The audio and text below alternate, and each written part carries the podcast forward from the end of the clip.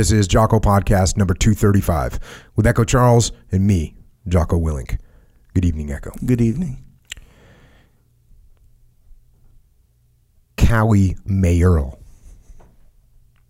One of my brothers. Awesome guy, incredible SEAL. but at one point in time, I didn't know if he would keep his leg.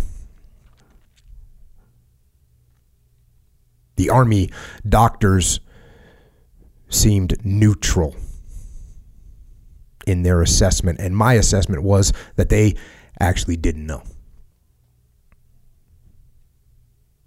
And because they didn't know, my guess is they didn't want to get his hopes up, but at the same time, they didn't want to crush his morale either. And Cowie is the seal that I wrote about in the opening of the book, The Dichotomy of Leadership. This is the seal that told me he wanted to stay. He begged me to let him stay there in Ramadi with us. He did not want to go home. He wanted to stay with his platoon. He wanted to stay with the task unit. He wanted to stay with the soldiers and Marines that we were fighting alongside.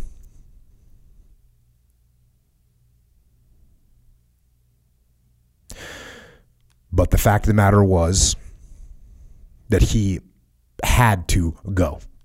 He had to go. He had to go to better medical facilities with more capabilities to see if he could keep his leg.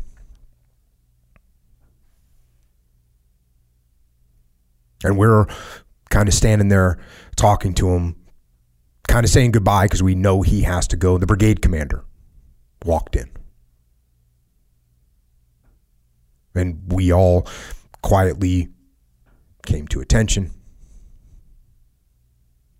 And I'd spent a little bit of time with the brigade commander at this point. I'd briefed him on our capabilities, been in some planning meetings. I'd seen him out on the streets during a few operations. He was very well respected amongst his troops, the troops that we were working with, Army and Marines, and his brigade combat team, the 2nd Brigade Combat Team of the 28th Infantry Division, the Iron Soldiers, they had been fighting in Ramadi for almost a year. And we, from SEAL Team 3, Task Unit Bruiser, we had nothing but the highest respect and admiration for all of them. They were professional. They were aggressive. They were courageous. And let there be no doubt that the soldiers and the Marines from the 228 saved the lives of some of the SEALs and Task Unit Bruiser. Because they told us where we should go and where we shouldn't go. They advised us on what to do and what not to do. They rolled out and guided us on operations. They mentored and they coached us. And they did an outstanding job taking the fight to the enemy. And at this point, when when Cowie got wounded, we'd been on the ground less than a month. And this was the first significantly wounded SEAL in Task Unit Bruiser.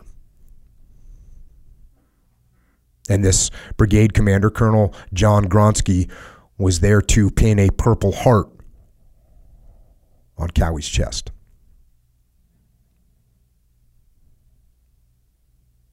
And I watched, I watched the colonel, watched his attitude, watched his behavior. He was solemn, but at the same time, he was uplifting. And what I could tell is, I could tell that he cared.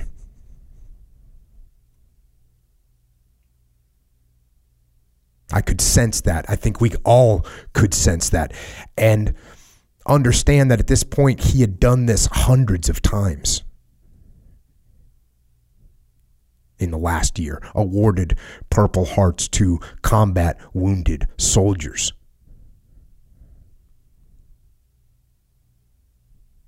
And each time I could tell that it mattered, and each time I could tell that it left a mark.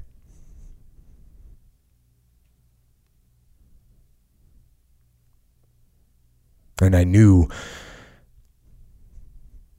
that the colonel had also sent many men on their final flights home. Their angel flights. Colonel Gronski had lost scores of men at this point killed in action.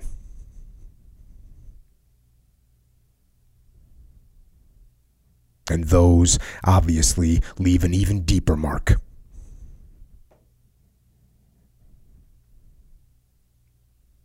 They leave a scar.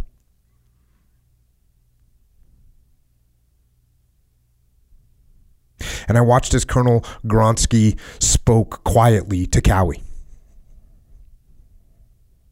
I couldn't hear what he said, but Cowie nodded and affirmed whatever had been said.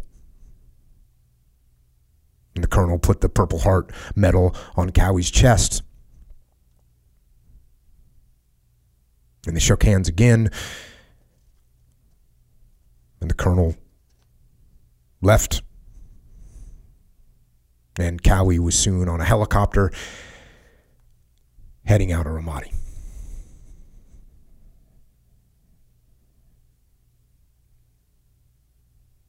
And he would not be our last casualty. but he was our first, and he was my first significantly wounded man while in a leadership position.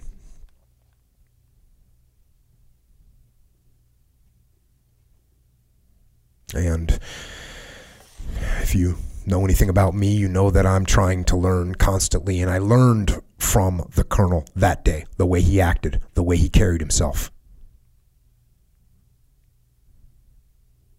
maintaining that delicate balance. Because I could tell that he was steadfast, that these tragedies would not discourage his determination. But I could also see that he cared, that he truly cared about Cowie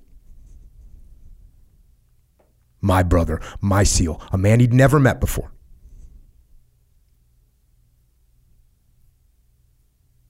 I could also see that this was part of our job as leaders. We have to bear this burden. I would have to bear this burden. And we would have to press on. we would have to do our duty in the face of horrible wounds and tragic loss.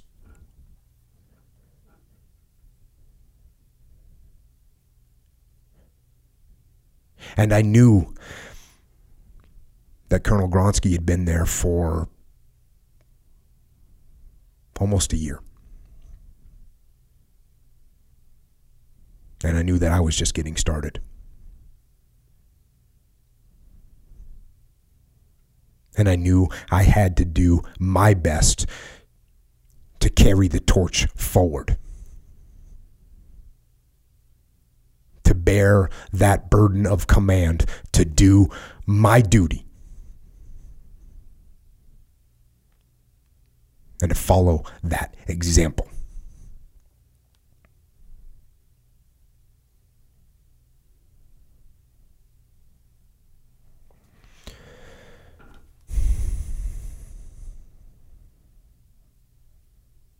Well, it's a strange thing because those memories of war sometimes they feel like a long time ago. Sometimes they feel like yesterday. but we don't forget them. And I won't forget what I learned. And it's an honor today to have the opportunity to learn some more from that colonel. Although he is no longer a colonel, he's no longer in the Army.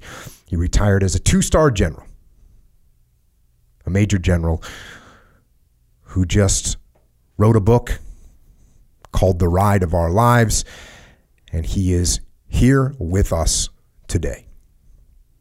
General Gronski, thank you for coming on the program. Jocko, thank you. Appreciate being here. Yeah, it's uh it was really weird to see. I was sitting in my car as you pulled up into the parking lot today, and you know, I mean, obviously, I haven't seen you since the spring of 2006, and I I, I remember meeting you for the first time. I don't know if you'll remember meeting me for the first time, and I know it's um, you know, when you as the as the brigade commander, you're meeting people all the time. People are coming in and out. When I met you for the first time, I went to your tactical operations center, and right as I arrived, so we had been on the ground for just a matter of days. Do you remember this at all? Slightly. I'm going to be honest with you, not in the detail you probably yeah, do. No, I, I would be shocked if you remembered it. I walked in, and as I walk into your tactical operations center, the report comes in that one of my SEAL snipers, it was actually uh, BTF Tony, had just killed an IED emplacer up on Firecracker. And that kind of got announced in the Tactical Operations Center. And you heard it. And I knew who you were because I had gathered intel on you and read your background and done research to figure out who you were and what, you know. And so I knew exactly who you were. And, and just that that announcement, following that announcement, you walked from the TOC into your office, and then people walked me into your office. It was the best introduction a human being could ever want in a combat situation. Right. And you looked at me and and you said, "That's one of your guys that just killed a, uh, an IED emplacer." I said, "Yes, sir." And you immediately said, "I need your guys over in Eastern Ramadi." And I said, "We will go wherever you want us to go, wherever there's bad guys." And that was how the deployment kicked off. Yeah, yeah. Eastern Ramadi was a pretty pretty bad place. Yeah, yeah, and it was. I think it felt good. I mean, I could see the looks on the people in the in the tactical operations center, the looks on their faces that we had just killed an IED emplacer, and that was right where in Firecracker a few days prior, an IED had killed several Marines, and so often the enemy just you know in Ramadi would just disappear. They take their shots, they do their thing, and then they disappear. Yeah, that that was really one of the most frustrating things. You, you didn't many times you just didn't have an enemy to fire back at. Yeah. Before we get into all that, uh, let's let's let's go back because you know we, we all everyone wants to know about you, who you are, um, and I want to start off actually by reading a little chunk of of your book to kind of give a little background to everybody. And so the book is called The Ride of Our Lives. It just came out, I think, in February. So I'm, I'm re- going to read this chunk right here. My dad, Paul Xavier Gronski Sr., was raised by his mother, a Polish immigrant. My grandmother never learned to speak English well. She owned a small grocery store selling primarily candy and cigarettes. My paternal grandfather, also a Polish immigrant, died in an accident in the coal mines near Scranton when my grandmother was five months pregnant with my dad. The son of a single parent, my father was forced to quit school after the seventh grade so he could work and help support the family. My dad served overseas during World War II in the U.S. Army Air Corps. Dad opened a garage in 1954 doing minor car repairs and selling used tires. Soon he bought cars to fix up and sell, and so began his venture into the used car business. His family and his business were growing. But dad and my entire family faced a devastating setback in 1956 when my mother passed away when I was very young. Dad became a single parent with seven, seven children to raise and a business to run. It was a severe blow, but Dad fought through it. By outward measures, my father was unimpressive. Standing five feet six inches tall, dad weighed about 135 pounds. But my dad was a grinder, and he had the blood of an entrepreneur. Through sheer hard work and desire, he raised his children while building an enterprise that included a garage, used car sales, a towing service, a boat sales and service business, and a bike shop. Known as Paul Gronski Enterprises, Dad's business became a landmark in northeastern Pennsylvania.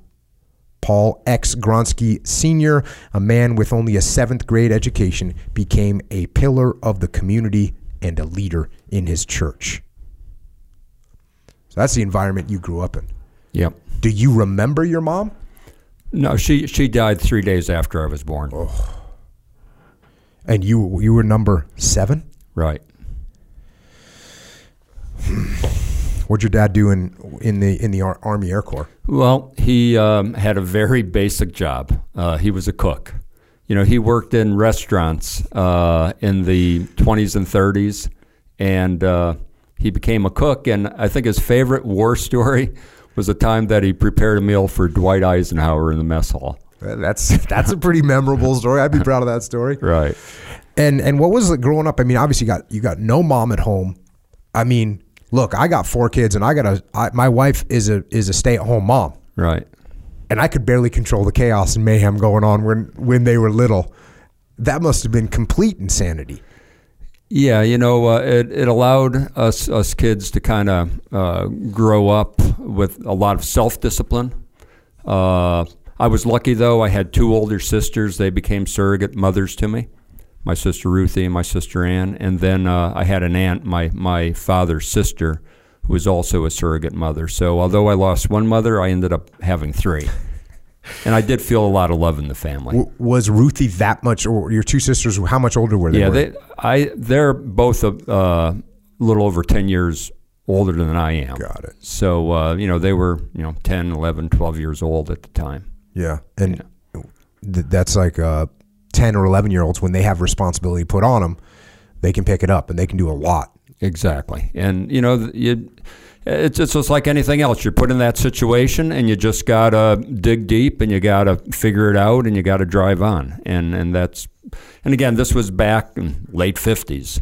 And I guess it was a little bit more of an austere life back then, and people just uh, were able to stand up to challenges like that.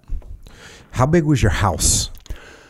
The house I grew up in, uh, the, the best I r- could recall, my mother passed away. They were living in a single family dwelling. And then, uh, a- again, I just know this as I was getting old enough to remember things. We were actually living in a house with my grandmother. Got it. So my, my grandmother was in one room. My aunt and uncle were upstairs. They kind of had the second floor of the house, and then everybody else was spread out in bedrooms. I mean, I'm, I, I remember uh, my brother Jimmy sleeping with my father in bed. I mean, they just slept together. That's Yeah. how it was. I remember sleeping in, in bed with two other brothers. I mean, that's just the way it was back then. Yeah, if you couldn't come up with a good answer for how big your house was, I was going to say, all right, how many kids slept in your bed with you? Because I know I wasn't alone. Right. You're not in a seven family, seven kid family with no mom and not having to have share some bed space. Exactly. That's that's the way it was.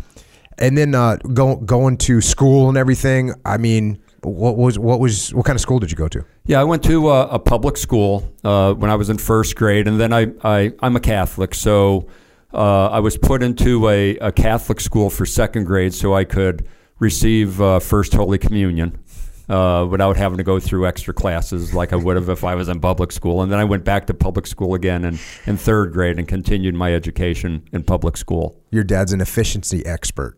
Yeah, I guess he is. And what what what uh what were your interests in school?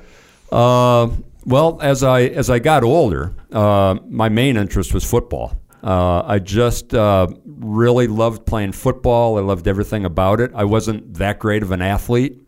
I ended up starting when I was a senior. Finally, when I was a senior, I got I got to, uh, to start on the football team, and I was uh, an offensive guard at 165 pounds.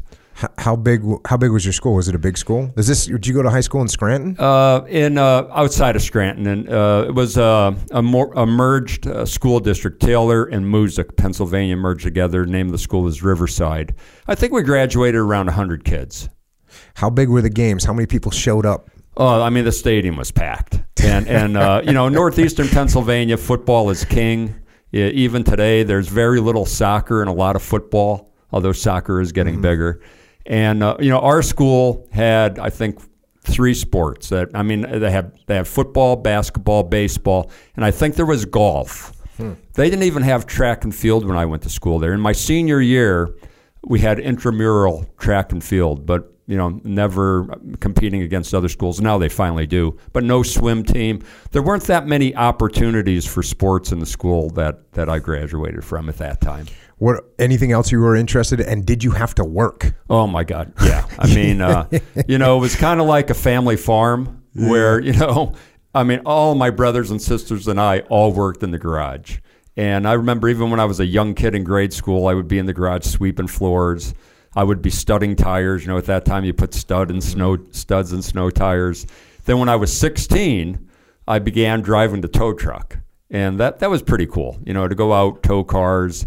Although in the winter, man, you know, winter in northeastern Pennsylvania, every winter we would get about you know maybe three or four weeks where it was like you know much below freezing. So you had to be out there towing cars, jumping cars, you know, with cables and and all this, you know, changing flat tires in the freezing snow. It, it was pretty hard work, but so I, I, I guess I got used to using my hands and and doing hard work at an early age. At what point did you start viewing the military as an option? Well, you know, my dad always uh, really he was very proud of of the fact that he had an opportunity to serve, and he always encouraged me to serve. And uh, when I graduated from high school, I went to uh, a college in the local area, University of Scranton, and they had an ROTC program there. My dad wanted me to join the ROTC, but believe it or not, even though I read a lot of books about uh, World War II and I was very patriotic, I was brought up that way. For some reason, I just didn't want to have anything to do with the ROTC. And so the first two years go by, no, no ROTC, even though my dad was encouraging me uh, to, to join. And uh, when I was a sophomore, I get this letter in the mail from the ROTC program saying, hey, this summer between your sophomore and junior year, you go to this basic camp at Fort Knox and uh, decide, you know, if you like the Army. And if you do, then you could sign a contract and join the ROTC. So I go to Fort Knox, Kentucky between my sophomore and junior year because really I just kind of wanted to do something different. You know, I guess I was tired of working in the family business. So I, I, I forget how many weeks it was. It might have been six weeks or eight weeks. And man, I just loved it. I mean, uh, there was a lot of camaraderie even there. I mean, the, the drill sergeants, I still remember my drill sergeant's name there, Sergeant Ogden. He was a, a, a short, wiry guy, Vietnam vet. And, uh, you know, uh, profanity was all in. I mean, you know, the Jody calls, you could they could sing what, whatever they put out there, we sang, and it was pretty profane. And uh, I, I just loved it. Uh, I just loved the, the physical part of it. I loved, you know, I'm being on the rifle range, you know, the tactical part of it. Uh, so I was all in. You know, when I left Fort Knox, Kentucky, I signed the ROTC contract, and you know, I was just uh, so thrilled to be part of part of that. Yeah. So so then you finish college, and so what year is it that? Yeah, I, I, I uh, graduated from high school in 74, graduated from college in 78, and uh, then I went on active duty. But the thing is, uh, a lot of people don't know this, and I don't admit it to a lot of people, but it's kind of a interesting story. I was commissioned as a Just so you know, you're about to admit this to about two I- million people. I know that, but you know, I, I, you know, I, I, I'm- I'm still proud of my service. But I was a medical service corps officer, Mm-hmm. and the reason I was a medical service corps officer is the eyesight in my left eye is right now it's about 2,600. At that time, it was 2,400 non-correctable. I had a lazy eye when I was a kid; it was never corrected. And once you go so long with that, it, it, there's no way to correct that eyesight. So because my eyesight in my left eye was so poor, I couldn't become an infantryman like I wanted to. Because most of my buddies were going infantry or armor, field artillery, combat arms. I was in the commandos at the University of Scranton, which kind of was, was really was kind of a ranger-oriented group. Proud heritage at the University of Scranton Commandos. Yeah, yeah, and and so what, what, what does a medical service officer do? Uh, you're, you're an administrative officer. So at, at Fort Benning, Georgia, where I was first assigned, I commanded uh, a, a, medical platoon in an armor in an armor battalion. So I, I you know, I, I wasn't a doctor or anything like that, uh, but I was kind of like the administrative officer who would lead the medics, you know, provide them the leadership that, that they needed. And there, there's usually a physician's assistant assigned to your platoon as well. Uh, but that's what a medical service officer essentially does. They could be a platoon leader in an ambulance platoon, uh, you know, as a lieutenant, or a platoon leader in a medical platoon supporting an infantry battalion or armored battalion. That's what a medical serv- uh, service corps officer does. So I did that for four years. And then, uh, you know, I was assigned to Fort Benning. Then I went up to Fort Lewis, Washington. And uh, after four years, I left active duty, mainly because, um, you know, as a medical service corps officer, to be quite honest with you, it, it was just something that didn't really interest me that much. Mm-hmm. And I figured, okay, I did my four years. So now I'm going to get out. And then I had a decision to make whether to stay in Tacoma, Washington, and make a life for myself there, or move back to northeastern Pennsylvania what we ended up doing was moving back to northeastern Pennsylvania. Hey, I gotta I gotta pick up the book here for a second to to read through that kind of decision making process because. Well, I'll just go to the book. You say here, after serving at Fort Lewis for about two years, I left active duty in the Army in the fall of 1982. We stayed at Tacoma, Washington, where I worked as an alcoholism counselor, and Birdie worked at, that's your wife, yes. Birdie, mm-hmm. worked as a nurse. We enjoyed living in the Northwest, but we decided to move to Moosic for a variety of reasons. First, my dad was getting older. I wanted to spend time with him. I also wanted to raise my family near my brothers, sisters, and friends back in Pennsylvania. And then you say, at the humble kitchen table, my plans are hatched and life important life decisions are made. Homes are mortgaged, insurance policies are purchased, and weddings are planned. The kitchen table is remarkable. In the winter of 1982 83, it was at our kitchen table where two important decisions were made. The first decision was to leave Tacoma, Washington, the great Northwest, and relocate to my hometown of Moosic, Pennsylvania. The second decision was a bit more adventurous. We decided to make the trip by bicycle. The trip would be self supported, meaning we would carry our belongings on our bicycles in packs known as panniers. Am I saying that right? Yes. Mm-hmm known as panniers. We would keep these belongings sparse to save weight, only one spoon each, no forks, a small pot to cook in, and only one bowl. The pot would serve as the other bowl. I drilled holes into the handles of our toothbrushes. Ounces mattered. We would carry our home with us, a two person backpacking tent and two sleeping bags that could zip together. Our most precious cargo would be our baby, who at the time of our decision was only about nine months old. There was nothing we could do about controlling the weight of this growing boy. We would adjust elsewhere. so, so you make this decision to uh, that you're going to bike across the country. Did you had you done any long distance biking before this? Uh, the farthest I went before that would be hundred miles. You know, in a ride, a century. Did is, is did Birdie go with you?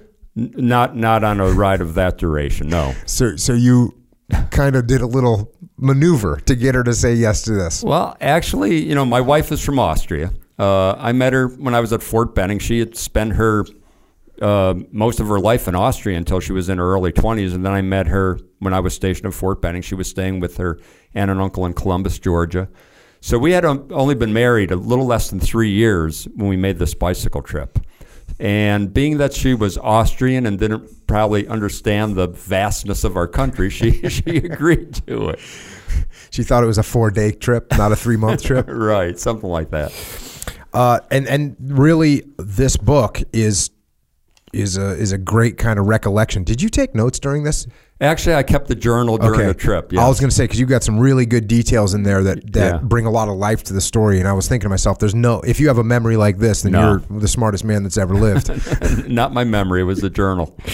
So, and you got a bunch of great stories, and and really, you know the the uh, the subtitle of the book is "Lessons on Life, Leadership, and Love," and you've got you tell the story and you also work in a bunch of you know the lessons that you're learning along the way you got some stories in here that are funny. Some of them are not so funny. You got this situation here.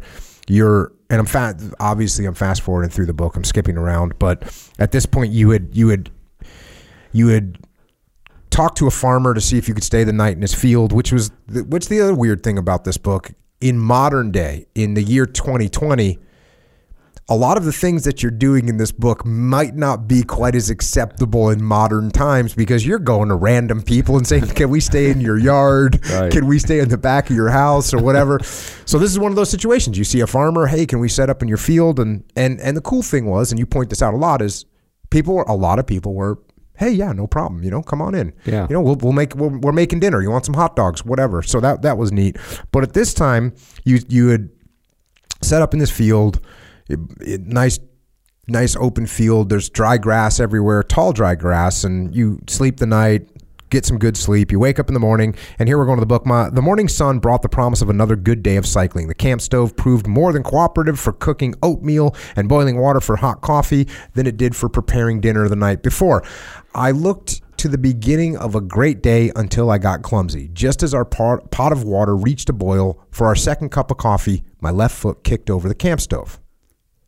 This sun drenched, carefree morning immediately turned chaotic. White gas began to run out of the toppled stove, the flame from the burner wasting no time setting the dry grass ablaze. The wind howled from the west and fanned the flames, expanding the fire. The flame shot up to about eight feet in the air and singed my eyebrows. Everything seemed to move in slow motion. I had the sense that my life flashed before my eyes. Then we flung into action. Birdie righted the stove, and I put my firefighting skills to the test. My only chance was to create a fire break by stamping down the tall grass, and that's exactly what I did. It worked. The fire fizzled out after burning only a few square yards of the field. It was a frantic way to begin our morning. There was no fire or smoke damage to the, our tent, sleeping bags, bicycles, or to Steven's trailer. That's your. Now, I think when you left, he was 18 months. Uh, 15 months old when we 15 months started old. the trip. Yeah. Stephen did not recognize the seriousness of the situation. We had a hard time getting him to stop laughing at our antics. so this is the kind of this is the kind of things that you talk about in this book. Um, some of the lessons that you learn. You know, an, another section here. You're just talking about what what you're learning. It says throughout our cross country bike journey, we fa- we were faced with countless decisions about which way to go and which path to take. What I learned was that the path we decided upon was always the right one. It was not so much about which path we chose, but how we chose to negotiate it. It was all about attitude.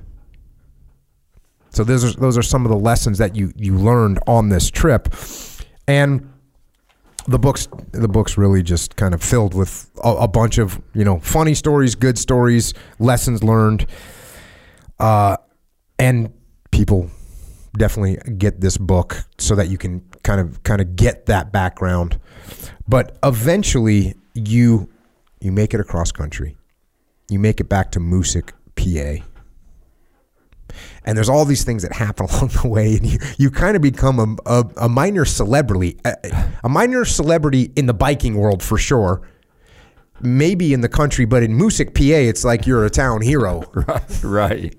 Or and uh, maybe it's Steven, your son, is the ultimate town hero because he's the poor kid that had to, you know, survive with his crazy parents who biked across the states with him in a in a trailer. Well, I think the real hero is my wife, Bertie. I mean, Indeed, for her- indeed. for her to make, first of all, like you said, agree to make the trip, and then actually make the trip. Never once whined. Never once said, "Hey, why don't we, you know, pack it in and take a Greyhound bus home?" I mean, she. I think she's the unsung hero for sure. What did you guys average a day? Uh, you know, um, 60 miles, 70 miles, 80 miles, you know, it all depended. We'd, we'd get up in the morning, you know, talk about setting goals and intermediate goals. Our ultimate goal was northeastern Pennsylvania. But we'd, we'd get up in the morning and look at a map, decide what town we wanted to make it to that day based on terrain and, and other factors. And then we would set off for it. And usually it was between 60 to 80 miles. so when you get back now, you're out of the army, Mm-hmm. and you know you're going into what? What's the business now morphed into? Is well, it- the, the business was, was very big. Uh, there were probably about, I'd say about 40 employees working there at the time. And, and again, it was everything that you had already mentioned, you know, garage, used, used cars, uh, towing service, a very large uh, boat sales and service business, and, and, and a bicycle shop. all of that. You know, could you believe all that stuff? And it, it took up about a block in, in the town of Moose. What, where are they using boats? Uh, oh, uh, there's there's plenty Bunch of of lakes, just a bunch of lakes? lakes in in uh, Pennsylvania. Uh, fishing is very popular there, and water skiing is as well. So you, but you stay in the reserves. Uh, no, actually, well, I did, but when I get back to Pennsylvania, I, I didn't even know what the I ended up joining the National Guard. But when I got there, I had no no plan to continue my military service. Okay, so I got that wrong. You didn't stay in the reserves. You had actually left active duty completely. Well, when I left active duty in Washington, I got in a reserve unit up there, and and then I moved back to Pennsylvania with no plan to continue my military service.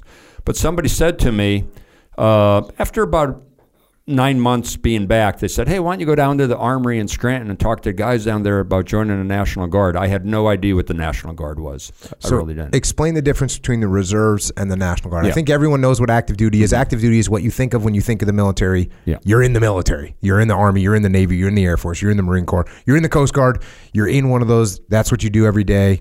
That's the deal. Reserves and National Guard. Explain Yeah. those a little bit. Yeah? Army Reserve is you have um, a federal mission. I mean, your main mission would be to get deployed to conduct operations overseas.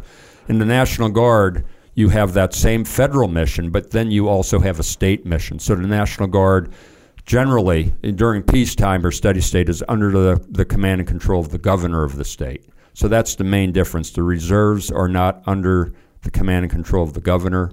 In the National Guard, the National Guard units are. And it's usually the National Guard that gets called up when a hurricane hits, when there's bad weather, when something like that happens, even some kind of civil unrest. Yes. It's generally the National Guard because they are controlled by the state's governors. It, that's exactly right. The governor does not have any authority to call up reserve units, but they do have authority to call up the National Guard units. Although there's some talk about changing that, and I'm not sure where we are with that with that right now with the laws. But generally, the National Guard is under the command and control of the governor. And so so that life is similar to the reserves, I assume, and I remember this since I was a little kid. I would hear on the news or I'd hear the advertisement they'd say uh, one weekend a month, two weeks in the summer. Yes, Is that similar? that that was, and it was it was that way for the most part up until 9/11, and then after 9/11, everything changed with the National Guard. How about the first Gulf War? Any impact on the first Gulf War? Not a lot. Not a lot. Uh, primarily because um, uh, it was it was a lot of reserves were called up. I don't know if any National Guard units were called up for the Gulf War. There may have been. If there was, there wasn't a lot. Uh, probably primarily logistical units in the Guard if they were called up at all. And uh, again, it was obviously very quick. I mean, you know. Uh, 100 hours Yeah. you know uh, you know the buildup certainly was longer but you know a 100 hour war there so it wasn't very long And so you're you're doing your one weekend a month, and you're doing two weeks in the summertime. And other than that, you're living your life. Yeah. You're building the business. Yes. You're selling boats and bicycles and cars and All that. towing stuff. Yeah. And you're raising your kids. How many kids? Uh, well, I my second son Timothy was born uh, at, in 1984. So, yeah, I had Stephen and Timothy, and that's that's uh, the two children that we have. And this whole time, you're getting advanced in rank, right? Yes. And this is something that we would always. Hmm, what's a nice way of putting this? So in the SEAL teams, there's reserve SEALs, and the but there's not many of them. There's mm-hmm. more now. Okay, let me let me rephrase this. When I was younger in the SEAL teams, there was not a lot of reserve SEALs. No one really even knew about it. And most guys just frankly stayed in the SEAL teams. Mm-hmm. And if they got out, they got out. They were done. Right. You know, they got out. And so there wasn't a lot of reserves. So guys that were in the reserves would make rank really fast, like way faster than a normal SEAL. At least it seemed that way.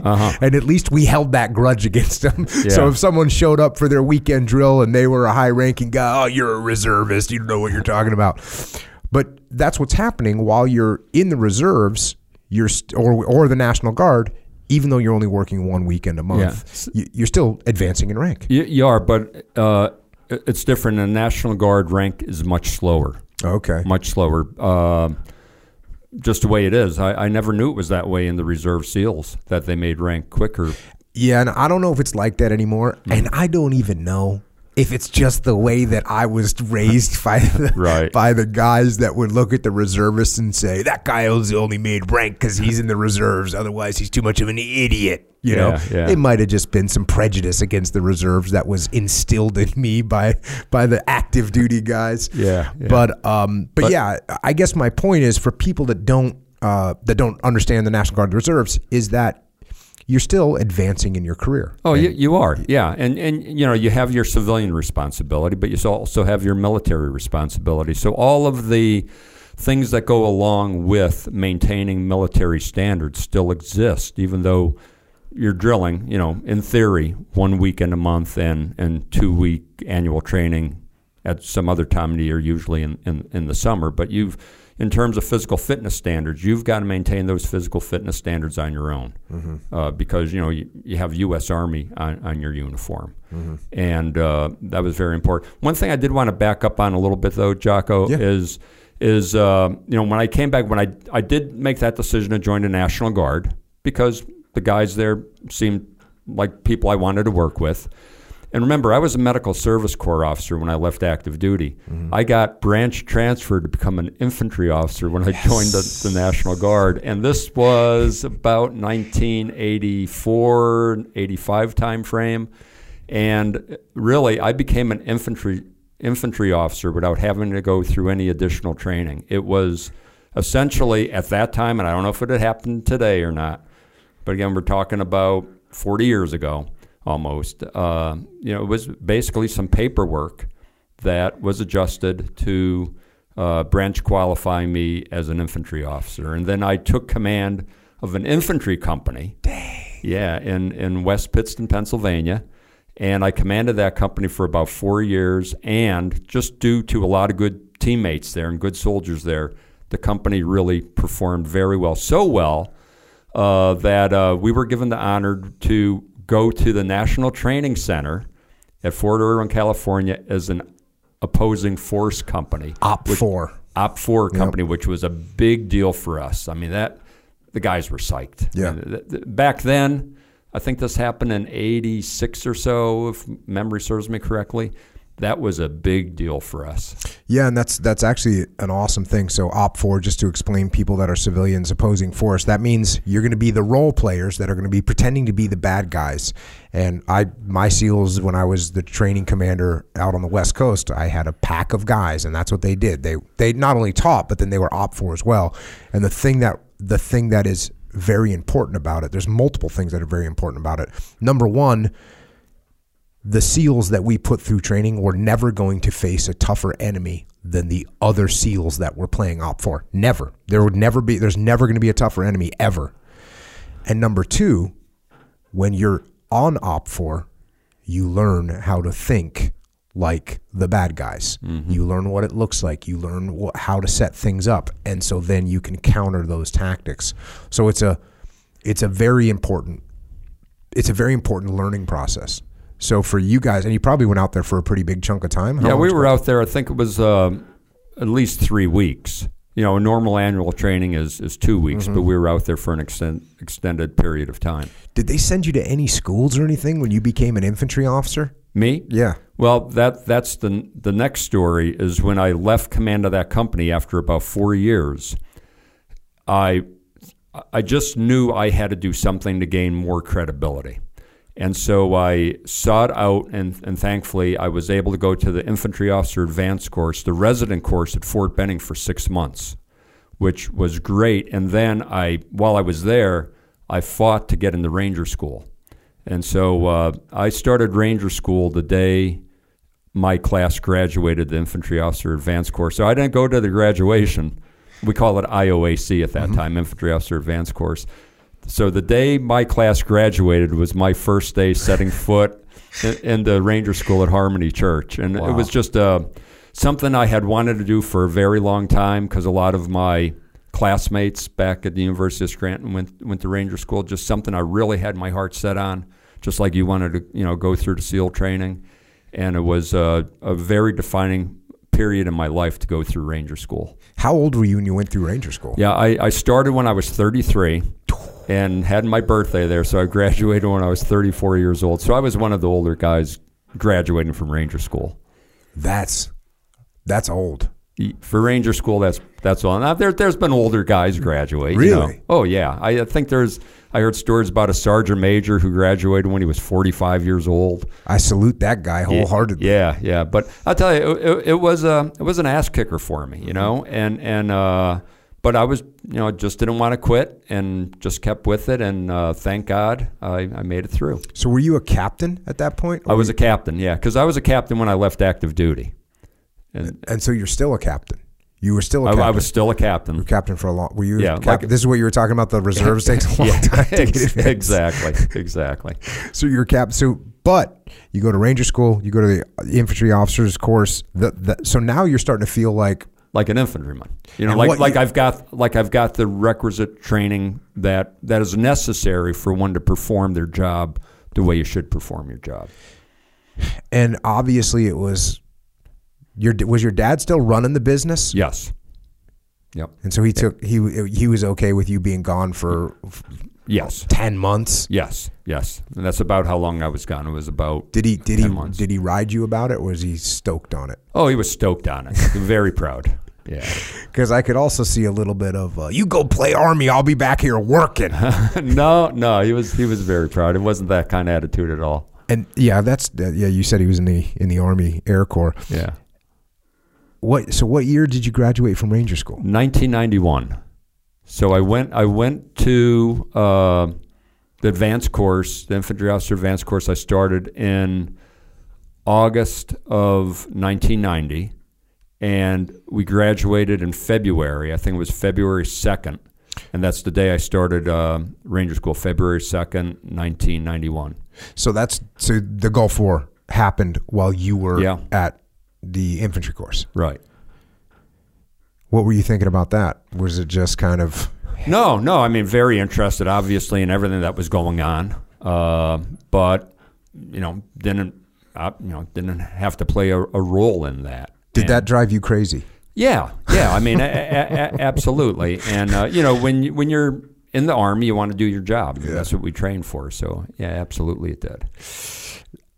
Uh, the Gulf War goes over really quick. Do you remember? So I remember. So I was I graduated boot camp. I went to boot camp in September September thirteenth, nineteen ninety. Okay. So the war kicked off after that. But I remember I'm watching CNN with a bunch of other Navy guys, and the report CNN was saying there's going to be forty thousand casualties in the first forty eight hours. Right.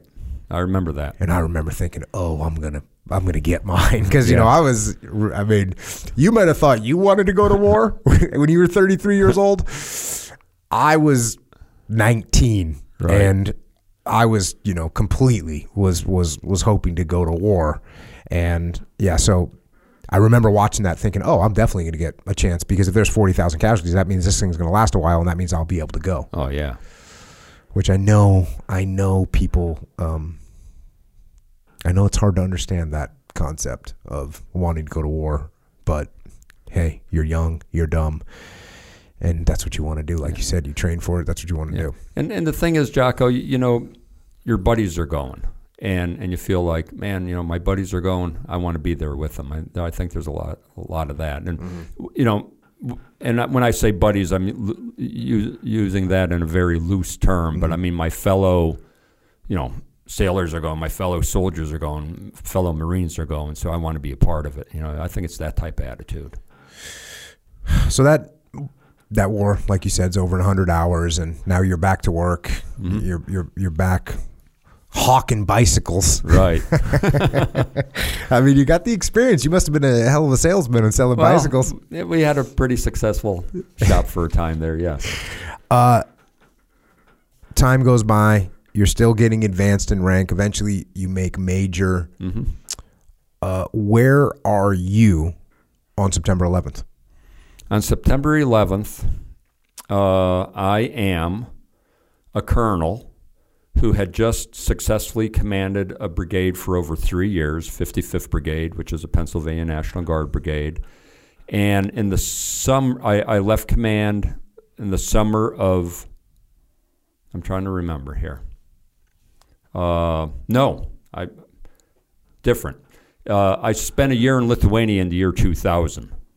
So Okay. I come back from Lithuania in January. And that was that on National Guard duty? Yes, yeah, National Guard duty. I was spent a year in Lithuania because Lithuania is a state partner of the Pennsylvania National Guard, and I could get into that in a little bit. But to answer your question, I get back from Lithuania in January 2001, and then I take command of 55th Brigade in July of 2001. So I was actually in command of 55th Brigade at the time.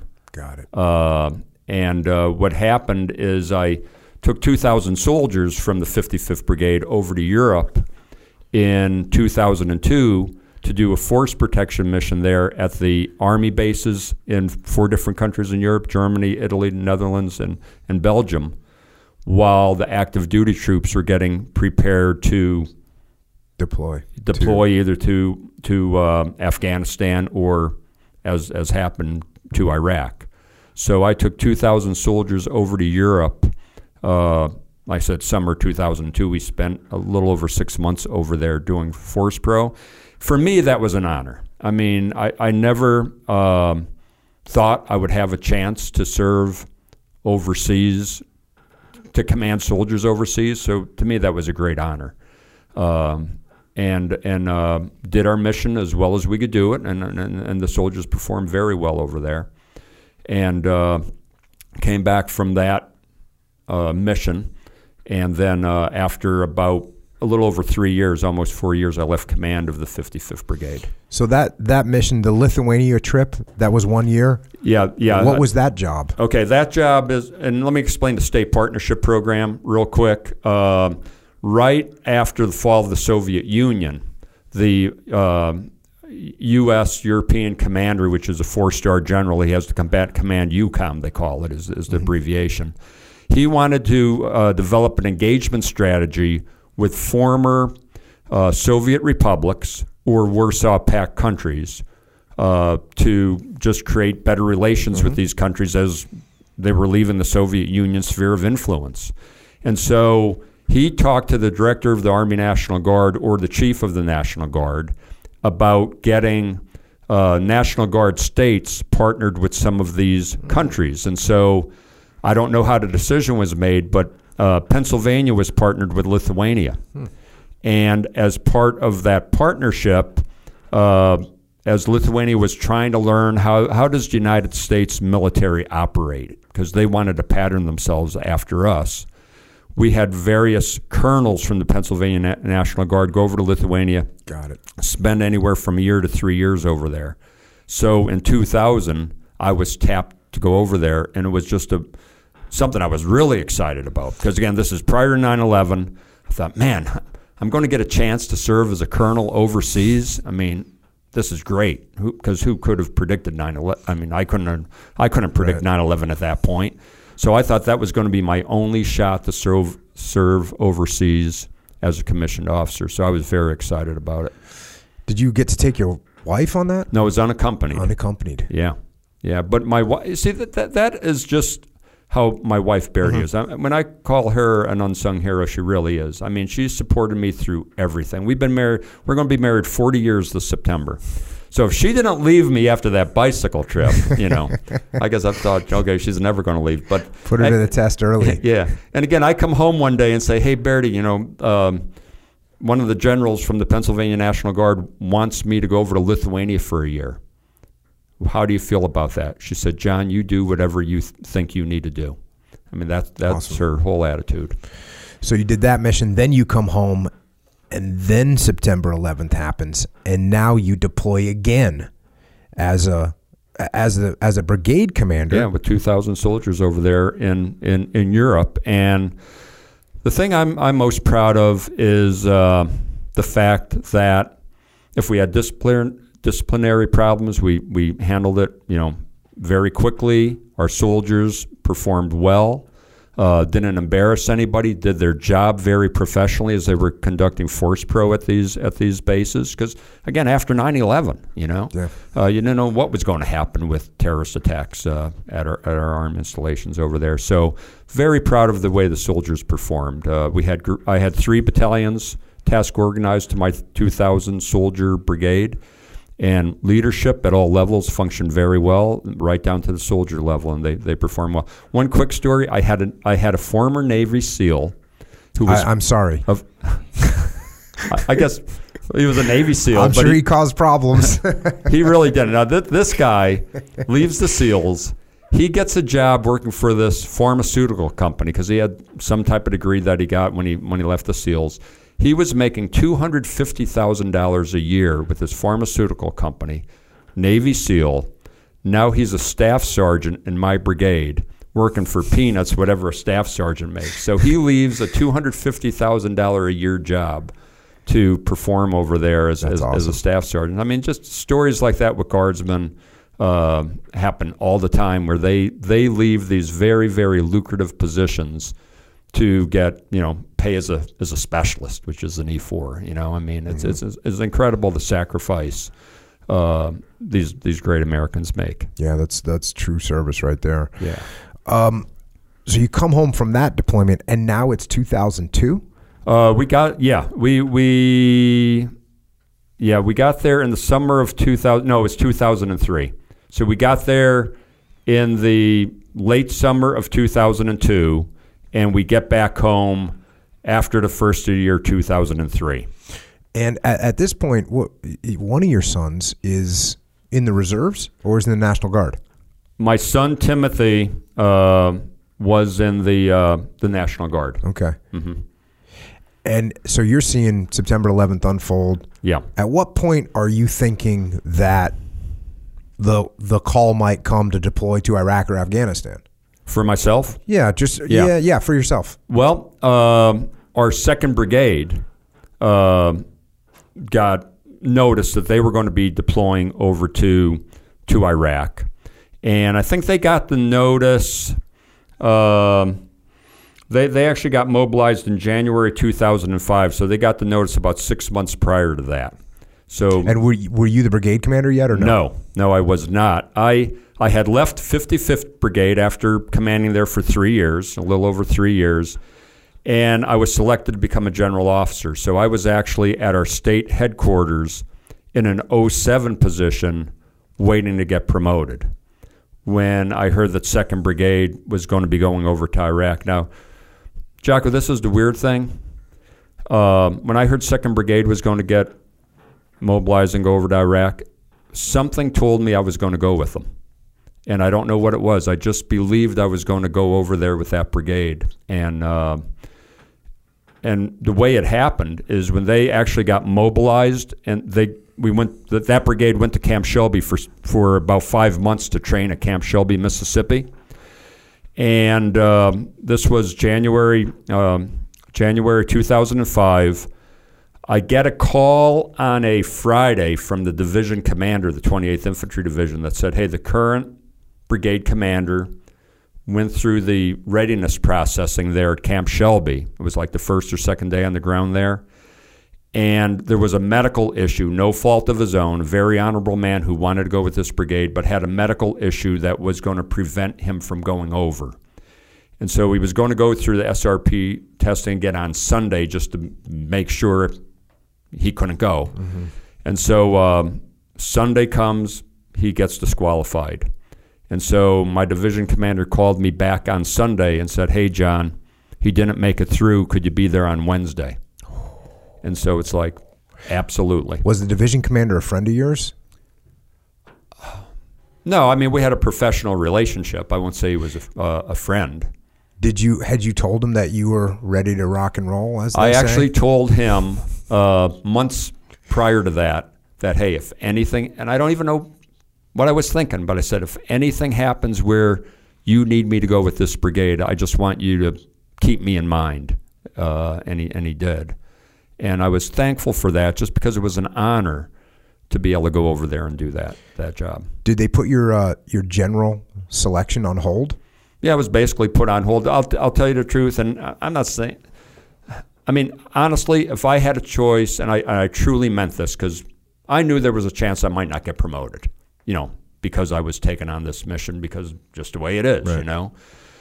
But if I had to choose between the two, serving in, in combat with, with those soldiers and Marines or getting promoted to general, serving in combat would be the thing.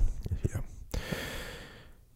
And luckily, you found this out as soon as the workup kind of started. As soon as the training started, you, Yeah. you went down there on. So you missed two days, right? I mean, Uh, yeah. you missed nothing. I- I- I- exactly. I mean, I'm I was down there, yeah, within the first five six days of their training startup, and um, kind of an interesting story I want to tell you that kind of links the the time we had in Europe with the time of me going to Camp Shelby to begin commanding the brigade. When we first got to Europe in 2002, uh, I had a decision to make as a brigade commander. Had 2,000 soldiers spread throughout four countries in Europe. And I made the decision that, hey, when you're off duty, you could drink alcohol. You know, I wasn't going to tell these guys, you're over here in Europe and you're not going to be able to go out and have a beer. And that's one thing I believe in is not not setting, uh, um, uh, you know, not not setting out a, a standard or a rule that you're probably not going to be able- to enforce anyway. And plus, it doesn't make sense. Just mm-hmm. because a guy puts on a military uniform doesn't make them stupid. you know what I mean? And so these are adults. So I said, yeah, you know, you could drink over there, but I said, just going to let everybody know, you get in trouble, you're going to be disciplined. We had a guy who's there about two weeks, gets drunk, gets in a fight with a German civilian, throws this German civilian off a balcony. The German civilian loses an eye. So we court martial this guy, and uh, he ends up in the stockade in Mannheim. Busted him down from an E6 to an E1, from a staff sergeant to a private. Then I had another decision to make. Do I discharge this guy from, from the Army? So I talked to the battalion commander, and uh, I said, "Hey, what do you think?" And the battalion commander obviously knew this guy better than I did, and he said, "You know, he, he is a good soldier. You know, he needs alcoholism counseling, et cetera, et cetera. But he said, I believe he's worth retaining." So I listened to what this battalion commander said, so I retained him. Then on Christmas Day, this is about maybe four months later or something, I don't know, four or five months later. Christmas Day, and, I, and by the way, while I was over there with these 2,000 soldiers, I was on the road constantly, just going, doing circulation, seeing how the soldiers are doing. Christmas Day, I wake up and I say to my driver, I say, We're driving up to Mannheim today. It's about an hour and a half north of where my headquarters was. So I want to see this guy in the stockade. It was Christmas Day. Something just told me to go visit him. So I go up. Guard brings him out into the visitors area. I was the only visitor there that day, and uh, he was just blown away when he saw me. He goes, "Colonel, you know, it's Christmas Day. You're here to see me." I said, "Listen," I said, "you you screwed up. You're paying your dues. You're still one of my soldiers." I said, "I wanted to come see how you're doing, let you know that we're still thinking of you. You're still one of ours." Uh, asked him how the family was doing, all that. I mean, he felt like crap being in that detention facility. Fast forward, I didn't think another thing about it. Left, that was done. It was my duty to do that. I did it. And uh, fast forward to the first day on the ground at Camp Shelby after I went down there to take command of that brigade. Walking through the uh, uh, barracks area, and there's four soldiers standing outside of the barracks. And one of them comes sprinting over to me. You know, he stands there at attention, salutes. It's a specialist, an E4. Same guy. And he goes, You probably don't remember me. He goes, But you came to see me in the stockade on Christmas Day. He goes, I just want to tell you how much I appreciate that. He goes, I never forgot that. And then he yells over to the three other soldiers that were standing outside of the barracks with him. Because a lot of guys didn't know who I was. You know, who's this new guy coming to take command of the brigade? He yells over to those three soldiers. He said, This is Colonel Gronski. We're in good hands with him. Yeah. And, uh, and I'm sure, you know, coming from an E4, that meant a lot, if you know what I mean. Yeah. And uh, but it just shows that you just try to do the right thing for people, you know, and you don't just discard somebody just because they made a mistake. And now this guy was going to the, the most violent place on the face of the earth to continue to serve our country. Did you guys know you were going to Ramadi? We learned uh, while we were at Shelby. Uh, we learned we were going to Ramadi, And then uh, we kept thinking, man, are they going to change their mind? Because you know, we, we were getting you know, we were getting all the classified reports, you know, of what was going on over there. As we saw how violent it was. And by the way, uh, Second Brigade, Second Infantry Div- Division was over there at the time. That's who we did the relief in place with, and those soldiers and Marines who worked for that brigade commander, uh, Gary Patton, who was a outstanding American. He ended up retiring as a major general. Very proud of his leadership over there with that with that unit. Uh, but we saw how violent it was, and we thought, man, they're going to send a you know our brigade over there, and they did. Mm-hmm. And uh, I actually talked to a retired three star who was the MNCI commander at the time. Uh, after he retired, and I said, "Sir," I said, "You know, I'm just I have to ask you, why, why did you send a National Guard brigade to, to, this most violent place on earth? And he said, Well, I was talking to uh, the First Army commander, and he said, You guys were ready. And he goes, Then I talked to my boss, who was the MNF commander, and he said, uh, He asked me my opinion. he said, Sir, we've been taking risk everywhere else over here. I think we'll take some more risk and put 2nd Brigade, 28th Infantry Division Ramadi. But those soldiers who were part of that brigade and the Marines who were task organized to us did a remarkable job just because of leadership at every level below me. And uh, just so proud of the, the work those guys did in Ramadi. How, how well did the workup prepare you, the training cycle that you did? And, and you guys went out to Fort Irwin as well, right? Yeah, we did. We, we spent a, a month out of Fort Irwin as part of that train up. You know, uh, counterinsurgency doctrine wasn't even uh, published at that time. Uh, coin doctrine didn't exist until after we got back home after 2006. That's when it was published.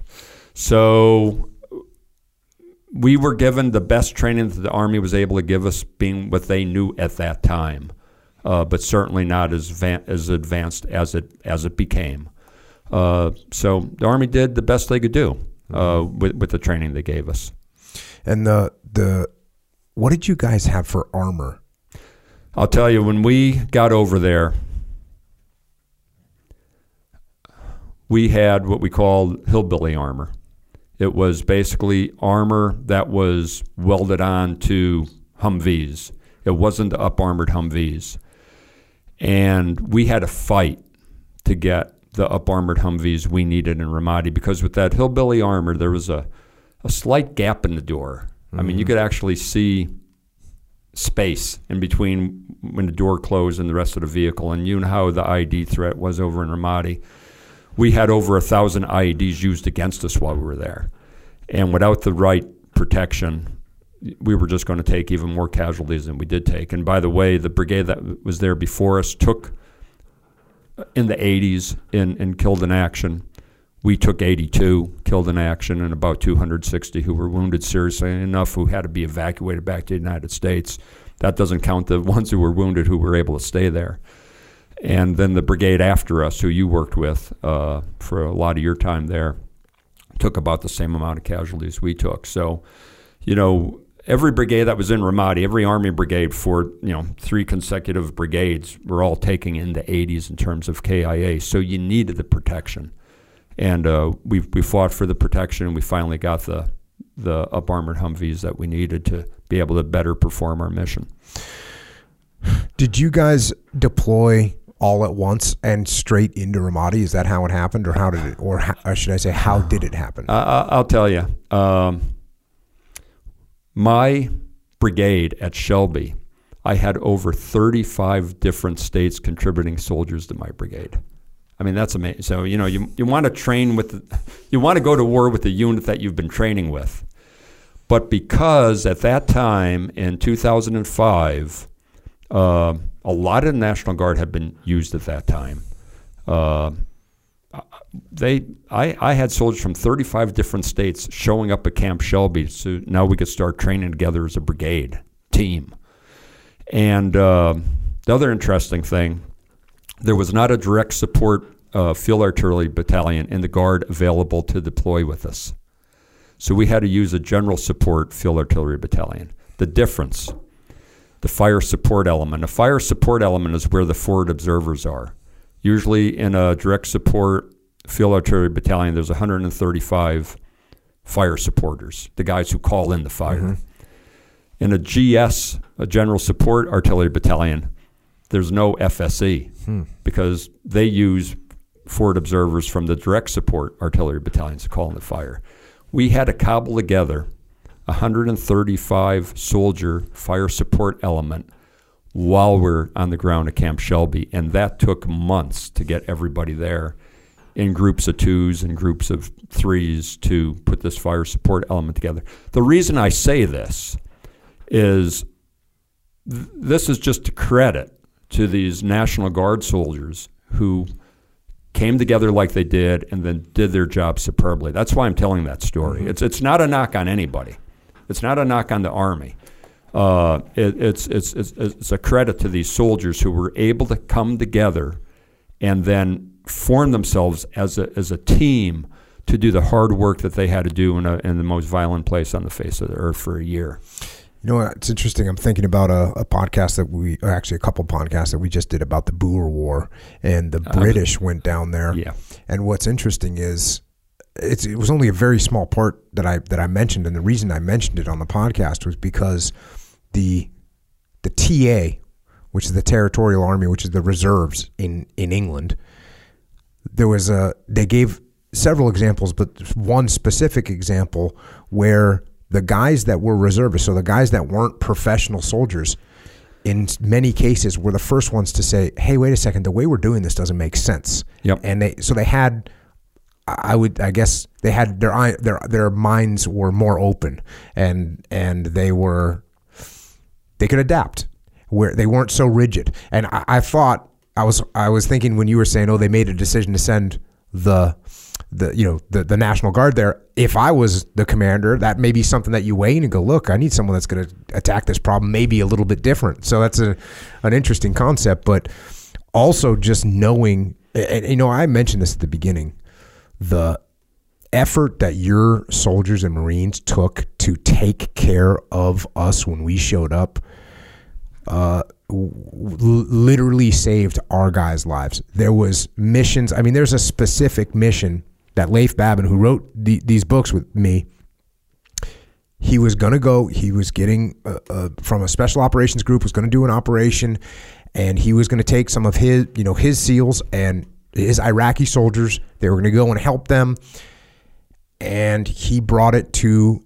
He he brought the plan to one of you know one of your majors out of Vermont. I want to say, Yeah. And I know exactly who that guy was. yeah. I, I do too. Yeah. And I mean, he's just, and he looked at Leif and said, if you go down the street, you're going to get blown up. Mm-hmm. And you know what Leif said? Leif, you know, a, a SEAL team guy, a special operations guy, said, thank you. And he listened. And that, that was our attitude. We were so thankful and grateful at, at that, you know, you all helped us so much when we got on the ground. And just the, the, the other thing, you know, we just had complete respect and admiration, as I said in the beginning, because look, we're looking at you. You know, a lot of the a lot of you all were looking at us like, oh, these guys are highly trained, and we're looking back at you saying you've been in gunfights every day for the last eleven months. Yeah. So I can't say enough to thank you and everybody from from that brigade that was there on the ground that welcomed us, that didn't give us any attitude, that didn't give us any. They just wanted to help, and it was just it was an awesome thing to to be a part of and to see. Um, when so you guys know you're going into a nightmare Yeah. when you got on the ground, like what was the first thing that you said to yourself, oh, "This is real"? it's it's funny. Uh, you know, I had a, a personal security detachment, which was uh, a platoon out of the Nebraska National Guard, and the platoon leader, awesome leader, Jacques Smith, um, just a fantastic uh, lieutenant. Um, we were out, and, and and I was out a lot. Okay, but always with the purpose. Uh, I could tell you a little bit background on that in a minute, but we were out there shortly after we were there, and an I we have many IEDs used against our our particular patrol, but IED detonates. Uh, nobody was hurt. It was relatively not significant. And me and Jacques look at each other, and we go, you know, there's actually people trying to kill us, you know? And it's kind of like, yeah, rea- reality set in very, very quickly. And it was like, like, there's people actually like trying to kill us, you know? And uh, I think that reality set in for everybody pretty quickly. How did you, what, what was your approach when you showed up? So, um, by the time we got there in April of 06, Right. you guys had re- really secured like all the main MSRs going in and out of the city. Yes. What, what what was your what was your kind of larger operational approach when you showed up there? Yeah, I'd say it was a, a couple different phases. The first phase was really getting situational understanding of what was going on, and uh, the Second Brigade, Second Infantry Division, really helped us do that. Then the phase after that, I, I like to think of as um, getting the it was a leader engagement phase. We were really, really trying to get the sheikhs and govern and the governor. You probably remember the governor, uh, Mahmoud? uh, Mamoon, Yeah. uh, to um, to really support our effort there. We saw we didn't see many imams there, to be honest with you. It was mainly the sheikhs and the governor we were dealing with, and we made a lot of headway there. And then the phase after that, I like to call the murder and intimidation phase, where the insurgents actually got the upper hand on murdering key sheikhs, which hurt our leader engagement effort, which had been successful. And then the last phase I like to call setting the conditions for the next uh, brigade to come through. And that's where we were trying to do our best to set up combat outposts in certain areas where we could then stay there. Now, this is the thing you may not know about our, our brigade. Uh, remember, we had from Ramadi to Habaniya. In May of 2006, I was visited by two very senior generals. And uh, the question they asked, What do you need to control Ramadi? And Ramadi was very chaotic at that time because of the murder and intimidation and lack of uh, us able to engage leaders very effectively because of the murder and intimidation of the sheikhs. And uh, what I explained to them is you needed a brigade in Ramadi proper itself, if you want to control it, a brigade in Habaniya, and then another brigade up in Jazeera, which was north of the Euphrates River. And the one general put his head in his hand and just kind of like shook his head and he, and he said to the to his senior, he said, "Sir, that's an entire division." And at that point in time, they were trying to downsize. Mm-hmm. And uh, he didn't push back on me though. He basically just realized that couldn't do that. One thing that happened when we were leaving and the next brigade was coming in, five five Easting, which was just east of Camp Corregidor. Mm-hmm. That's where their area of operation mm-hmm. ended. So they didn't have Habaniya. So the brigade after us came in with, they were able to put three additional battalions into Ramadi. Okay, we didn't. All right, so they were able, instead of putting a, a battalion in Habaniya, they were able to put it in Ramadi. And then they came in with two additional battalion headquarters besides that. So they had, from what I understand, they had three additional battalion headquarters, one full battalion plus uh, plus another four companies. So one of the reasons th- things started to change is because they were able to mass more troops in, in that area. And there's a difference between fighting a large scale combat operation and fighting an insurgency. In a large scale combat operation, you don't want to mass troops, you want to mass the effects of your combat power. You see, mm-hmm. you know, if you're fighting a, a near peer or a peer, you don't want to mass troops, you want to mass the effects of combat power. When you're fighting an insurgency, that's where you want to mass troops. Mm-hmm. And I think what the coin doctrine came out with was um was one co- uh, counterinsurgent for every 20 civilians that are in that city. And Ramadi had a population of around 400,000. We had nowhere near mm-hmm. what the coin doctrine called for. So we were struggling with that. So I believed in the Hamburger Hill principle of never ordering a patrol to go into an area that we weren't prepared to put a combat outpost in and stay in. I saw it as stupid to send a patrol into an area for two or three hours just to do a friggin' patrol and come right back out again because I could un- I, I, I could deal with losing a soldier or a marine if there was a purpose, a good purpose to, to lose that soldier or marine. I, I'd, I'd have a hard time explaining to a mother or, or a father why their marine or soldier got killed for just the sake of going in there for three hours and coming back out again. If it was to put a combat outpost in, I could accept that. Mm-hmm. You see what I'm saying? So when Yeah. I say the Hamburger Hill concept, because you know Yeah. Hamburger Take Hill, it and then take the hill and then leave. Right. It's kind of like, why the hell you want to do that? And Yeah. and I was dead set uh, uh, against that. Yeah, and I think that's well. Well, once the one one showed up, they had enough people that we could go in, Yes. set up a combat outpost, and then what you're doing is patrolling to clear bad guys because you're there, and it's a different game. You know, you you mentioned the murder and intimidation of the sheiks, and this was all happening. I mean, I arrived in May. Yes, I arrived in May, and so this was kind of uh, uh, was it still happening? I remember we're reading the intel reports, and and from what I remember, there was like one 48 hour period or one very short period of time where seven or eight senior sheikhs were murdered, and the rest of them, almost all of the rest of them, well, a large portion of the rest of them left. Th- This is what happened in uh, probably around the September time frame. And I'd, I'd be talking to the governor and the sheikhs about once a week. Starting in September, they started to see that a lot of what they were telling us, we were starting to change the way we conducted operations. I'll give you an example. When I first got there, we would send patrols into homes without intel just to search the homes. So how would you like it if you're you're in a house with your your wife and two kids, and all of a sudden this army patrol comes in and says, you know what, just for the hell of it, we're going to start you know looking through the the drawers in your bedroom dresser, you know, and so the sheikhs were complaining about that. It's like you know what, that makes sense to me. So I said to our guys, listen, we're not going to go in and do a a search of a home unless there's targeted intelligence that gives us a reason to, because otherwise we're just making enemies of good people and turning neutrals to be helping the insurgents. You don't want to do that.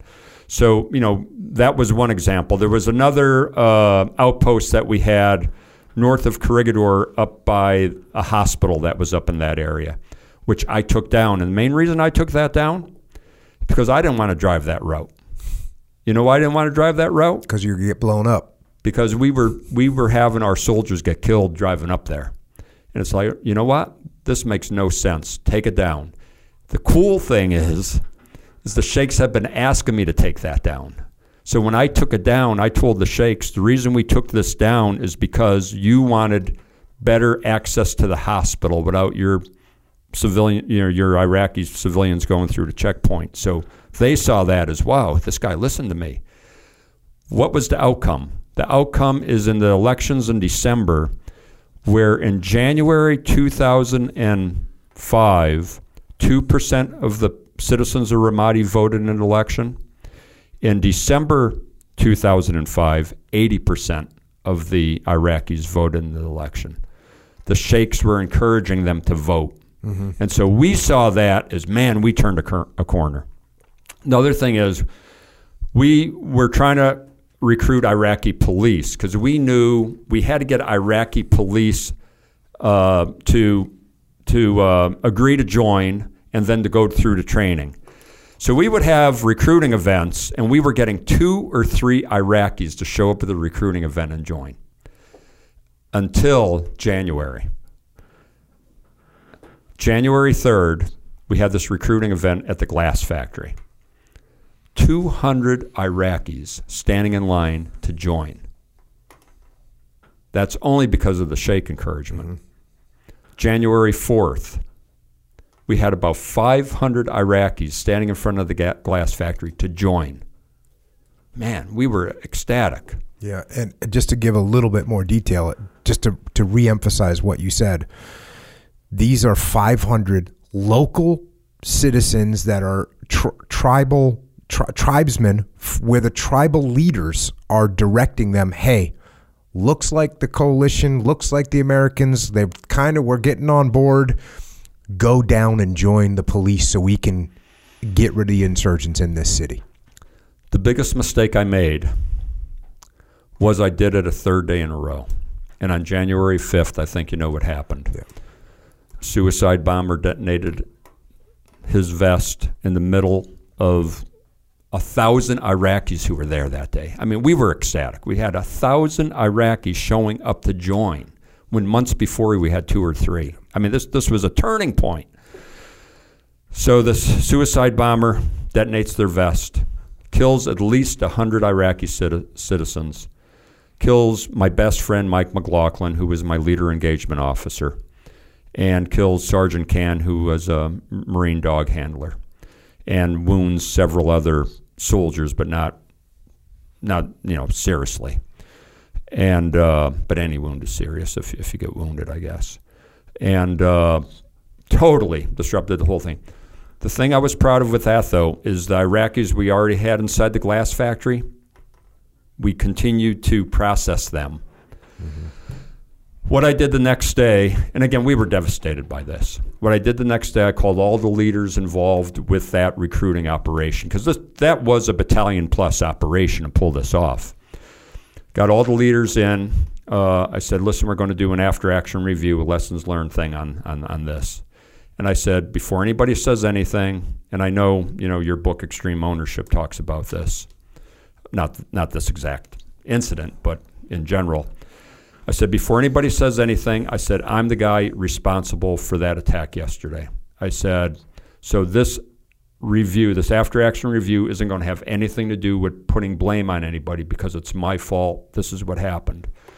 I said, what we're going to do is we got to figure out, we got 200 Iraqis showing up next week to get on buses so we could transport them to the police training. I said, we got to figure out how do we make this safe a week from now, safer a week from now, so the same thing doesn't happen again. And so we took some specific tactical measures to make it much safer. One of the things we did, we got these big Texas barricades, and we formed up 10 different stalls where only 10 people at a time could fit inside of a stall. So if a suicide bomber did detonate their vest, the most they could kill is nine other people instead of 100. Mm-hmm. You see what I'm saying? And then we set up some other measures. I don't want to get into the detail mm-hmm. on this podcast because it's not important. The, the point is, is that we made it safer. The next week, even after this devastating attack where 100 Iraqis were killed and some of my soldiers were killed, we still had those 200 policemen showing, or 200 civilians showing up to go to police training that next week. And then the thing that happened, that was exactly what you said. When they saw that they couldn't stop these young people, these young men, these young Iraqis coming in to continue to see the process through, that's when they started to murder the sheikhs. And that's what cut out our uh, leader engagement completely because these sheikhs used to come to the government center once a week to talk to me. Zero showed up. Once they started getting murdered, uh, they weren't showing up. So the thing we were not able to do was protect those sheikhs. And, and that's what really caused a lot of the turmoil to occur up to the point where, where you guys got there. I've heard uh, uh, Mike McCla- McLaughlin, McLaughlin, Mike, Mike McLaughlin, yeah, M- McLaughlin, Mike McLaughlin. I, I've heard him re- referred to as uh, the Sheikh of Sheikhs. You know, Yeah. he was one of these guys that kind of got it Absolutely. and was making friends. And He was that kind of guy. He was he owned his own construction business. He was a field artillery officer. And since we had the triple deuce from the Utah National Guard as the GS Artillery Battalion, you know, I had this extra field artillery lieutenant colonel there. And so um, I made him my leader engagement officer. And he was just this type of guy, being a businessman, talking about using National Guard civilian skills. You know, he's an entrepreneur. He was just able to connect with all these different Iraqis. He used to say that Ramadi, because of the Euphrates River and the, I think it was the Nassar Canal running into the Euphrates River, he said that reminded him of Pittsburgh, you know, with the rivers running together. So he told everybody, he told all these Iraqis that, you know, someday Ramadi is going to be like Pittsburgh, and I'm going to come back and visit. You know, I'm going to bring my wife and kids back here. Yeah. How long after the the glass factory bombing? So then the the recruits start showing up again. Yep. The insurgents realize, oh, we haven't broken their will yet. We got to start killing the sheiks. Was that a week later, two weeks later? I'd say it was within four. I, you know, I, I, I, I don't have this on the tip of my mm-hmm. memory, but it mm-hmm. was probably within about four weeks. I, the intel that I remember was I think it was seven or eight of the main sheiks got murdered, Yes. and then the other sheiks, most of them, just fled. They went to ground. Yeah, they either they either fled or went to ground. And the other the other reason why Ramadi was so dysfunctional is right when the war started, there were some like really heavy duty main sheikhs living in Ramadi. They all went to Jordan. So the sheikhs that were left in Ramadi were the sub sheikhs.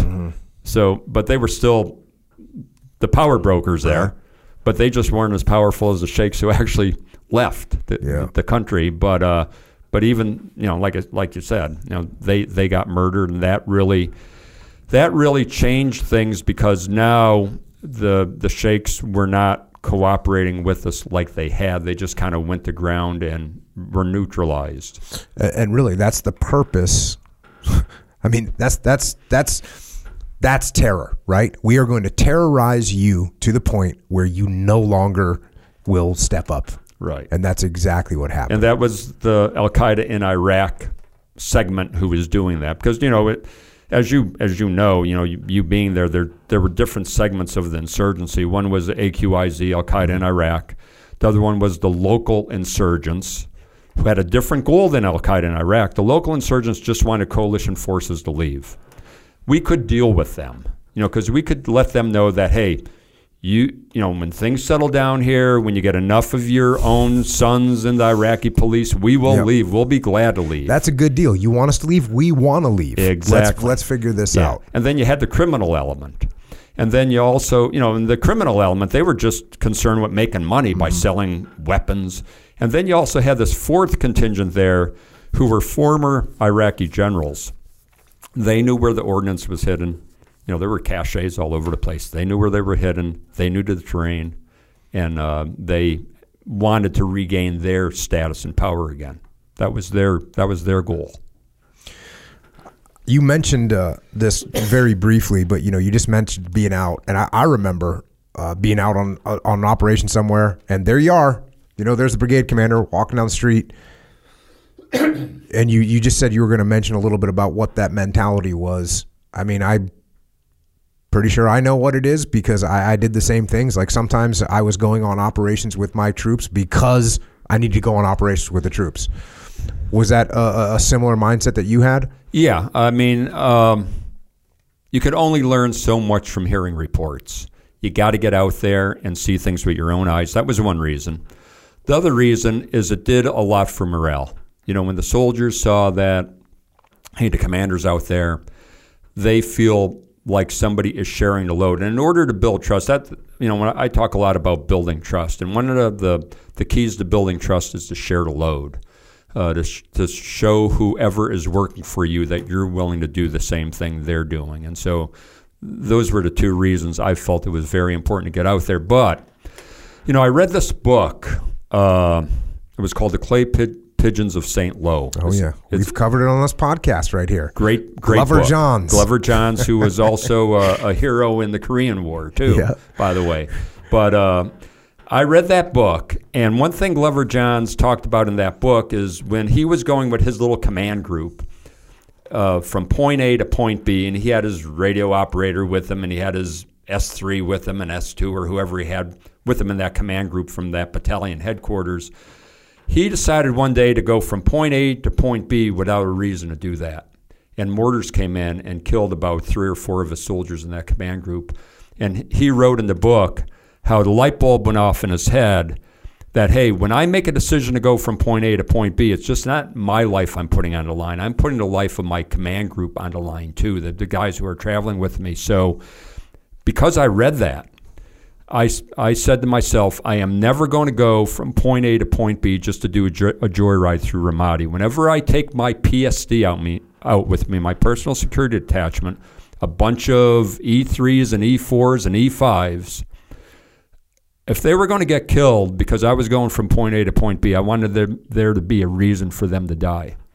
And if, if so, I had to go somewhere with a purpose. And I was out a lot because I had a lot of reasons to be out there. Mm-hmm. Uh, but I would never ever go out just for a joyride because that that's not what because I was putting those soldiers at risk every time I went out.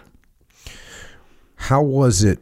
You know, you show up and you, w- there was already a Marine battalion already there. Yeah, one, one five, who uh, excellent combat leader, uh, battalion commander, who is now a three star general, still serving in the Marines. Matter of fact, all three Marine battalions who served with me, because they were on seven month rotation. So the 1 5 was there. They, they served with me for two months. Then the 3 7 came in and served with me for seven months. And then the 3 8 came in. All three of those battalion commanders are general officers now. You know, the Marine Corps is a, is a small corps. And if you're going to become an infantry battalion commander in the Marines, you got to have your shit together. Mm-hmm. They don't put anybody in charge of a Marine infantry battalion and and all three of those commanders were excellent. Was there any time, you know, pe- people always talk about the the uh, competition between the Army, the Marine Corps. I'm not even going to say Navy because the Navy makes up such a small element, but you know, the Army and Marine Corps. I I always tell anyone, and, and, and as a matter of fact, it's sort of a point for me. If anybody ever tries to you know, get me to say something about the Army and the Marine Corps, I won't say. I won't I won't say a negative comment, not even in a joking manner. I won't do it. Because of what I saw over there, what I saw from those soldiers, what I saw from those Marines. Did did you feel the same thing? Just nothing but um you know, nothing but nothing but let's work together to get this done. absolutely, and I feel the same way about you. I will not joke about another service. One, one thing I learned over there even from the army, you know, a lot of times in our, if you're infantry, you know, you think all the other branches don't matter. And I kind of had that attitude before going over there to a degree. And uh, one thing I learned is every branch matter, matters significantly. Every MOS of any soldier, I mean, it's all such an important team. And in term, you know, in answer to your question with the Marines, man, I just learned to respect those Marines so much. They respected us. You know, I was a little bit concerned. Here I am, a National Guard brigade commander, and now I've got an active duty Marine battalion task organized in my brigade, and I have an active duty Army battalion. When I first got there, it was 269 mm-hmm. Armor before 1st of the 506 got there.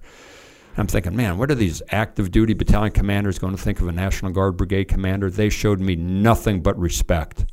And I think that's the way you got to do it. You you have to personally. I think you know if, if you're going to work with anybody in the military, you have to come come from the perspective that these guys are professional. They know their business until they give you a reason to feel differently. Mm-hmm. You know, and and I feel that way about trust too. Uh, and a lot of people don't understand this at first, but you know, in, in order to create trust in an organization, I think you have to trust your followers first before they will trust you. And the question I like to ask people is is this. I say, have you ever worked for somebody that didn't trust you? And people will say, yeah, you know, there's, there's been an occasion where I worked for somebody who didn't trust me. I said, were you able to trust that person? And the answer is always no. How could mm-hmm. you trust somebody who doesn't trust you? So if I'm a leader – and I don't trust my subordinates. If I just come in with the attitude, I'm not going to trust you until you prove you could, I could trust you. How are they going to trust me? Because mm-hmm. you cannot trust somebody who doesn't trust you. So you have to trust others first. Uh, but uh, again, those those battalion commanders uh, from all three Marine battalions, all two Army battalions with active duty units that worked with me, showed nothing but respect and, and trust of me. And, and thank God, I, I never did anything to to um, do, do anything that caused them not to trust me. So I, I'm just I'm just so thankful that I had such professionals to work with over there. And then of course, the battalion commanders from the National Guard units that were with me. You know, I had National Guard battalion from Vermont, who we never worked with before, that was task organized to me. From Utah with the field artillery unit that was task organized to to uh, my brigade, and everybody just came together. And uh, again, I think because it was so violent there, people just knew that hey, we got to do our job, you know. And it's funny, after coming back and continuing in the army in a non-wartime environment, it's funny how uh, that attitude changes a little bit when you're in a peacetime setting. Mm-hmm. I've heard you tell a story about um, one of your one of your Marines EOD guys, and uh, really just an. Uh, I, I would love for you to be able to share that story, and I think you know the one I'm talking yeah, about. Yeah, a- absolutely. This happened on September 19th, 2005. And uh, I actually, um, earlier that morning, we had one of our soldiers killed. Uh, he was a driver of a Bradley fighting vehicle. A IED went up underneath the driver's compartment of his Bradley, and he was killed. And uh, later on that day, we had a patrol uh, under the command of uh, a lieutenant from the Vermont National Guard uh, who was conducting a patrol down at the Tamim area of Ramadi. And you may recall there was a railroad bridge down Mhm. there. And we had an outpost at that railroad bridge that didn't exist before we got there. Uh, the brigade that was there before us just didn't have the what it took to get down there and, and put that outpost in. But we put the outpost in, and then we had to secure that area to keep the lines of communication operational so we could rotate troops in and out, get logistics down there, get a QRF down there whenever we had to, uh, a quick reaction force. And so, anyway, we had this lieutenant from the Vermont National Guard patrolling that area in four up armored Humvees, and he began to get uh, insurgent fire from around by the railroad bed. And so he ordered his uh, platoon, which was four up armored Humvees, to start maneuvering toward that insurgent position so they could close with them and destroy them. And as he was maneuvering in his vehicle, a subsurface IED detonated that had probably been there maybe about a year in the ground. I don't know. You know, some of these IEDs have been planted there for months. And uh, IED detonates and instantly kills the lieutenant and the two soldiers who were in that up armored hum- Humvee with them. And uh, some 3 KIA instantly. And whenever we would have attacks like this, we would try to, whenever we could, send our EOD team down to do a post blast analysis to determine the type of tactics, the type of ordnance, uh, the type of procedures the insurgents were using when they conducted these attacks. And the reason we did that was try to prevent these attacks from happening again in the future. And so, uh, uh, Gunnery Sergeant Michael Burghardt was the gunnery sergeant who led two other Marines down to that site. And it was chaotic down there, you know, but our, our guys were providing security.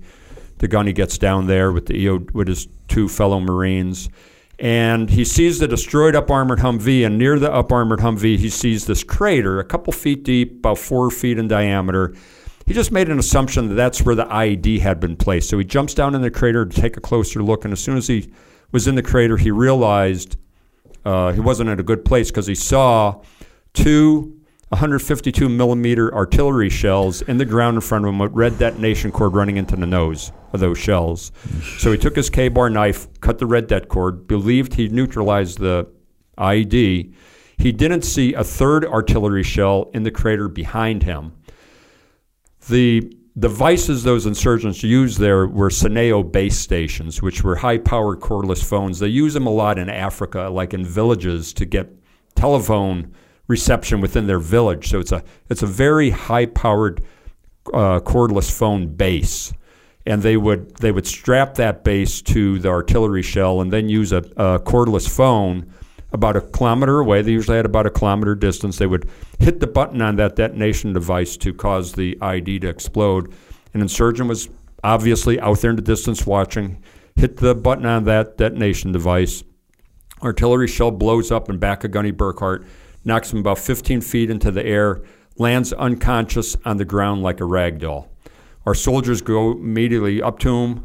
They believe the wounds were very, very severe. They called in a medevac helicopter, and uh, they start tending to his wounds. His pants were soaked with blood. They cut his pants off. Uh, he's unconscious.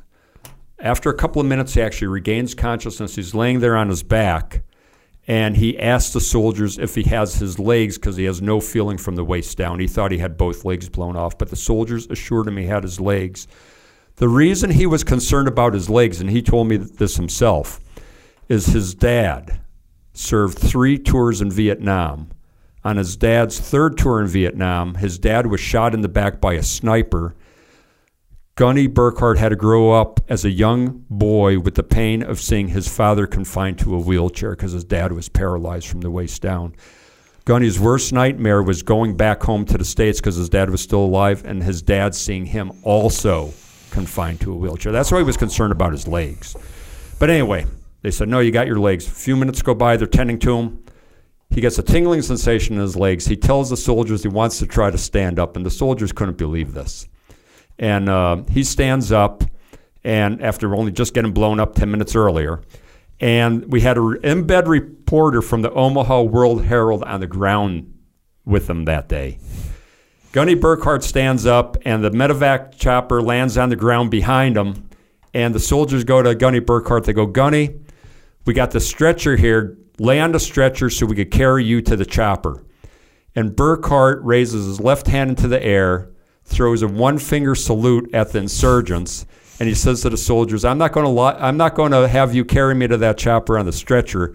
I'm going to walk there under my own power because I don't want the insurgents to have the pleasure of seeing me being carried to the helicopter." And he throws him the finger, and uh, the reporter takes the picture at that exact second. So there's Burghardt, finger in the air, defiant, uh, groin protector in front of his groin, no pants on, and and the reporter takes this picture.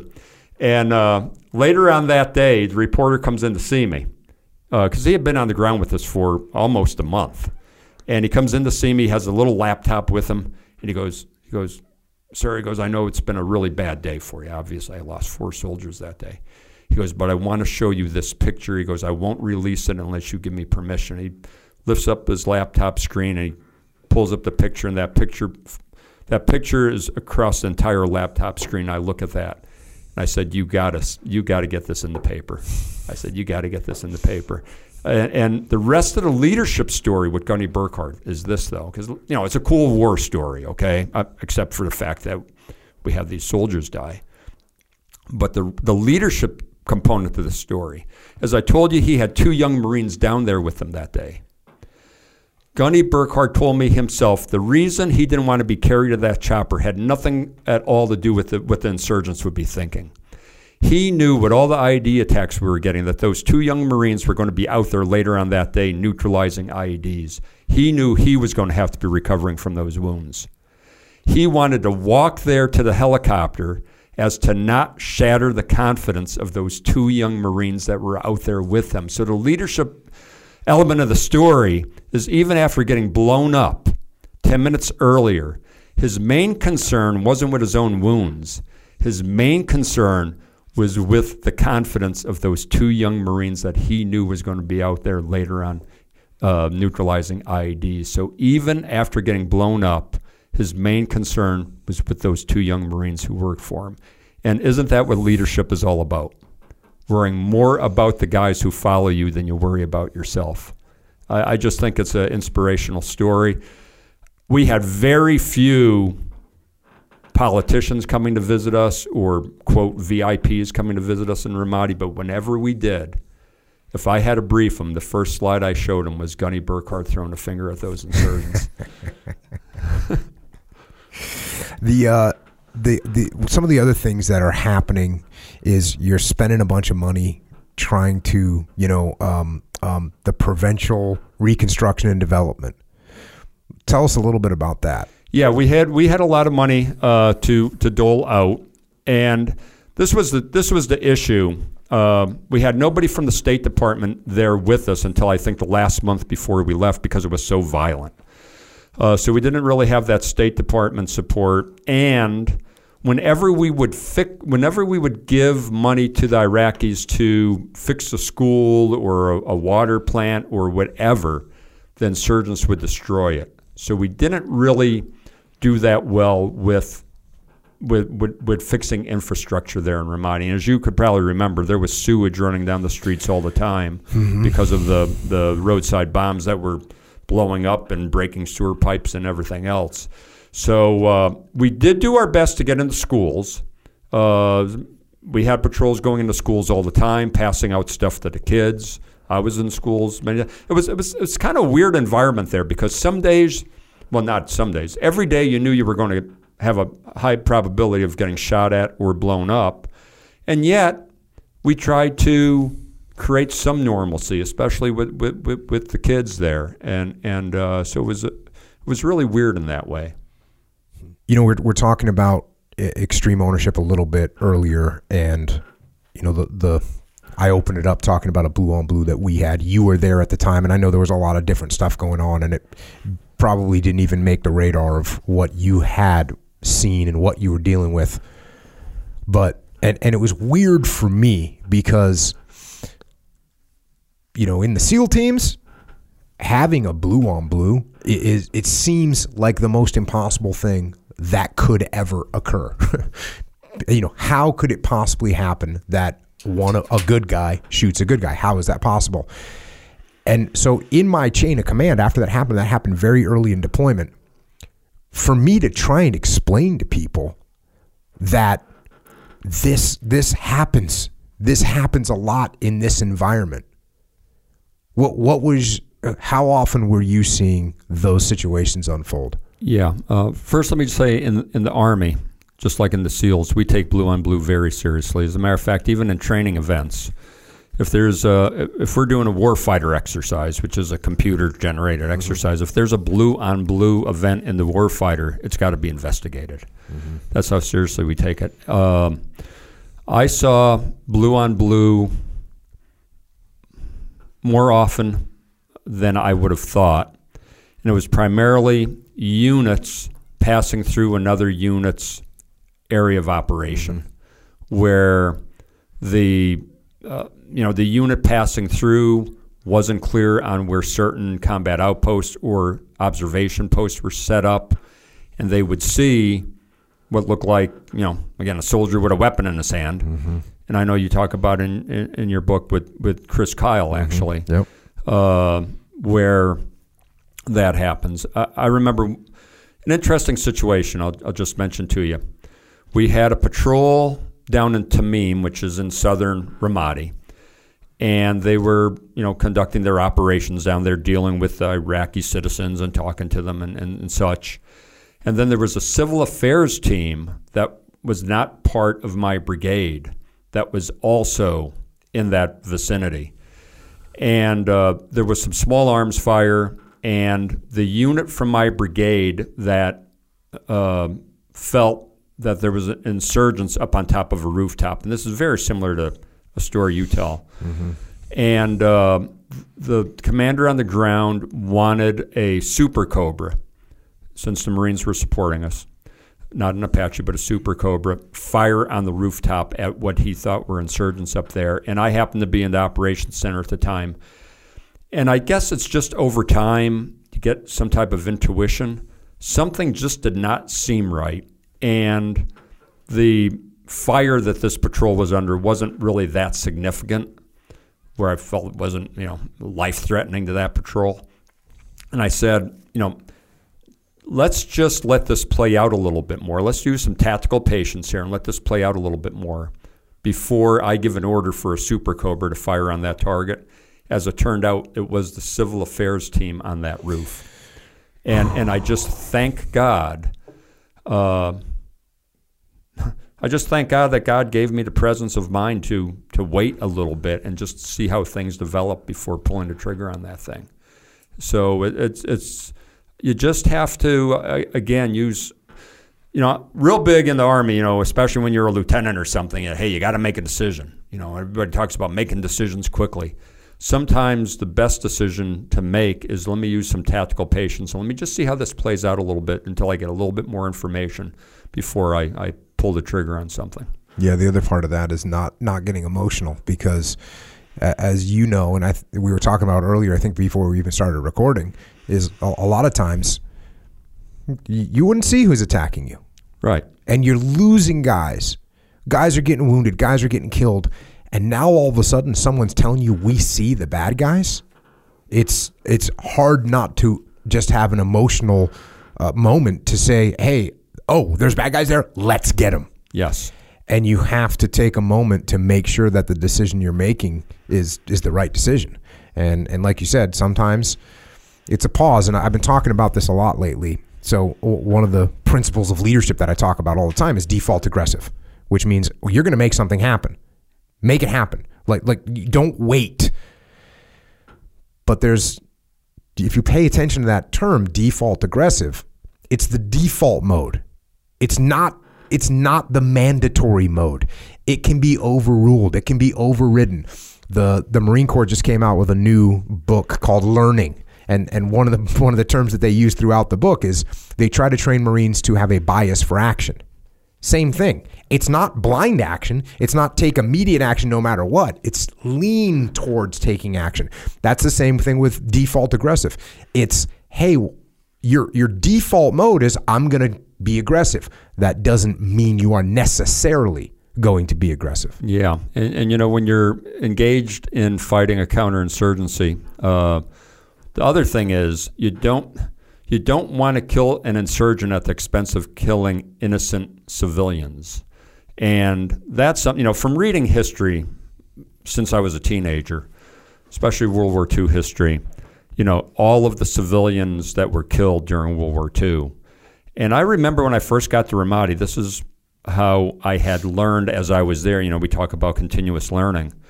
Is I would say to the sheikhs, "Hey, this this is a battle going on here. Civilians are going to die. You got to accept that." They didn't want to accept that. That that was their tribesmen. You know, they didn't want to accept that. Yeah, these civilians are going to die. And I learned through the course of time there that we had to do if we wanted to win this thing, we had to do all we could do to not kill innocent Iraqi citizens. And if that meant not killing an insurgent in order to save three innocent citizens, you were better. You were better to. I, I felt mm-hmm. you were better to operate that way. Yeah, I think that's the that's the standard. That's the standard. That's what that's that's the American Yeah. way. And that you know that's another thing. And we've talked talked about this a little bit. And, and this is I, I don't like to get wrapped up in in you know people that are gonna argue political points about you know the, the way things unfolded that the, the way things unfolded right but one of the things that you hear a lot is people will talk about yeah you know what? I'm I, when I say this I'm really talking about there's people that just look at the Iraq war as this complete horrible thing. Everything was wrong. And one of the things that they say all the time is that all these civilians died. And, and and something that I try and point out to people all the time is yes, you're right, civilians died. And yes, Americans did kill some of those civilians. But we went through extreme measures and took extreme risks always to prevent any civilian casualties. And the amount of civilians that Americans actually killed is not a big number. The reason that the number of civilians killed is so large is because of the insurgents and because of the the, the fighting that took place in the you know Shia versus Sunni, for instance.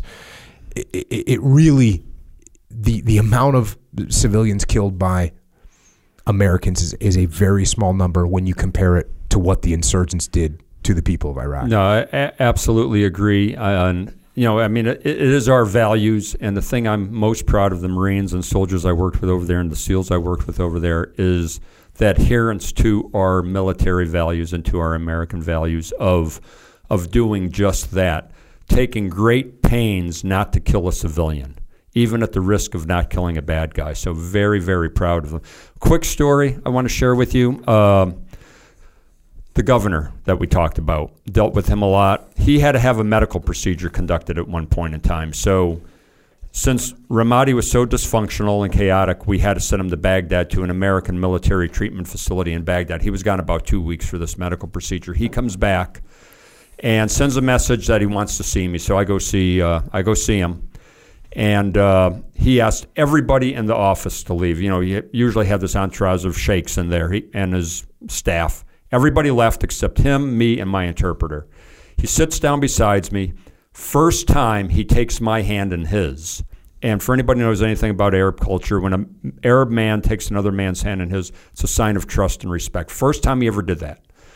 And he said, You know, Colonel Gronski, many times you have sat here, you've talked to me about American values and the values of the Marines and soldiers. I never knew what you were trying to tell me. But he said, When I was at that American medical treatment facility in Baghdad, I watched with my own eyes how a wounded insurgent was brought into the trauma center there. And I saw how your American medics and nurses and doctors struggled to save the life of this insurgent.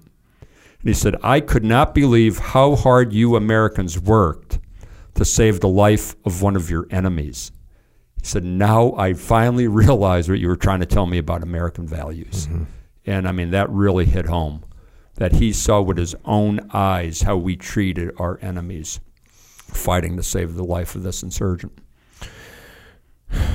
From a from a leadership perspective and really from a personal perspective as well I mean, I, I know there was months where you lost lost took very significant casualties.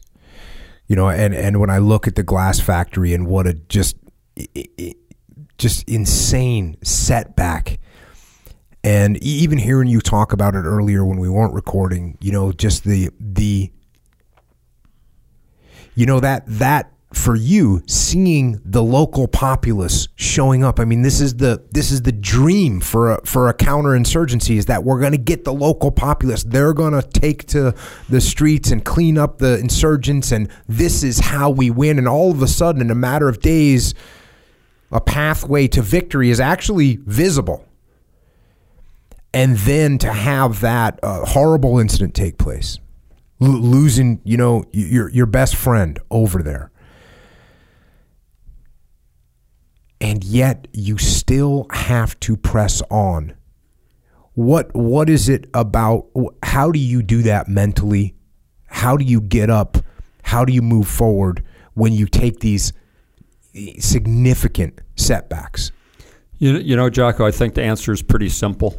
Uh, it's because, especially when you're in a leadership position, you've got others counting on you. So, because you've got others counting on you, you have no choice but to continue to, even in situations like that, to try to be as positive as you could. You know, one thing I, I did over there, because, you know, the days over there could seem like Groundhog Day to the average soldier out there on a patrol day after day, you know, seeing, you know, these Iraqis give him the stink eye and, and all that, and, and having his buddy killed and wounded and all of that. Groundhog Day. I actually put out what I called success cards on a monthly basis because the average soldier didn't understand the success we were having and it had to be communicated to the average soldier and Marine. So, what would be on the success card? Okay, we found this many weapons caches this month. We detained this many high value target insurgents this month. We actually did engagements in this many schools this month, et cetera, et cetera. So, there was always something to be able to communicate that you succeeded on. Mm-hmm. That if you were just the average soldier out there doing your job day after day, you might not have seen that. But I think people have to understand when they're in a situation like that, leaders have to have a way to communicate the bigger picture to their followers so they understand you are making progress because otherwise it could seem like you're not. But in answer to your question, I think it's just about the fact that people are counting on you. You got to do your job. Mm-hmm as you guys are nearing the end of deployment, I show up there, task unit bruiser. One of the first things that we start planning for is like a Fallujah style clearance of Ramadi. And the plan, as I understood it, and again, it's a seems like a long time ago in some ways, and this is one of those ways trying to remember exactly, but the plan that as I remembered as we were starting to organize this thing was that while when the 1 1 AD showed up, and we have the 228 and the 1 1 AD on the ground at the same time, we got double the combat power. We're going to do a massive push through. And I was telling my guys, from a political standpoint, it made sense to me because I, I, this is why I told my guys. I said, "Look, I think this is going to happen, and the reason I think it's going to happen is because Maliki, who just is the prime minister, and he's a Shia, and this is a city filled with Sunni people, and I bet he's going to say, "Yep, go for it."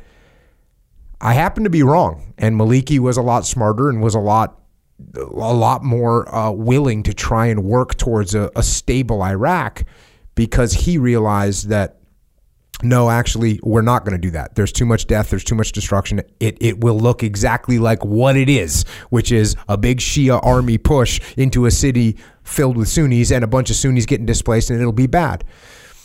I, I actually, uh, on one of my podcasts, was discussing this with one of my friends, Daryl, and he had read some information that that was all the the the uh, plan for a big push through was actually kind of a feint to try and get insurgents to leave. And I, I don't know if it's true or not. I don't know if you know it's true or not. Yeah. Uh, what what what do you remember about that? Yeah, I remember there was talk about it. Mm-hmm. Uh, but the other crazy thing, there was talk about not having a brigade come in to do a relief with us.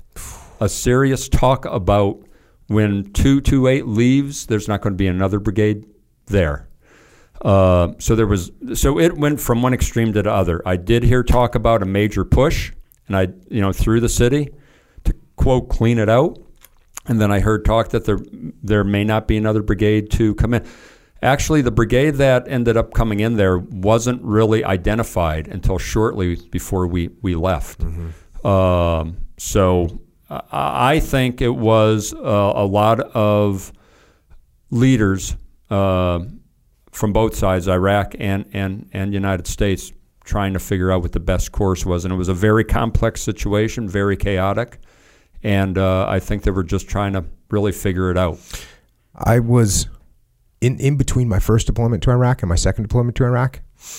I was the admiral's aide so I worked for the admiral in charge of all the SEALs. Great guy. And that put me in a lot of meetings, a lot of meetings that a 03 would never be in. Some of those meetings in the Pentagon, in with with the the highest, you know, the highest leaders in the military. And I saw that. I saw that there was people inside the military that were wondering if we could win. And wondering how we could win, if we could win. You know, the the report that came out in in that that summer in 06 what said we can't win. It's it's unwinnable, an unwinnable situation. So the idea that that both those options were on the board mm-hmm. actually kind of makes sense because you had I guarantee you had some people saying we can't win. We can't win in that area.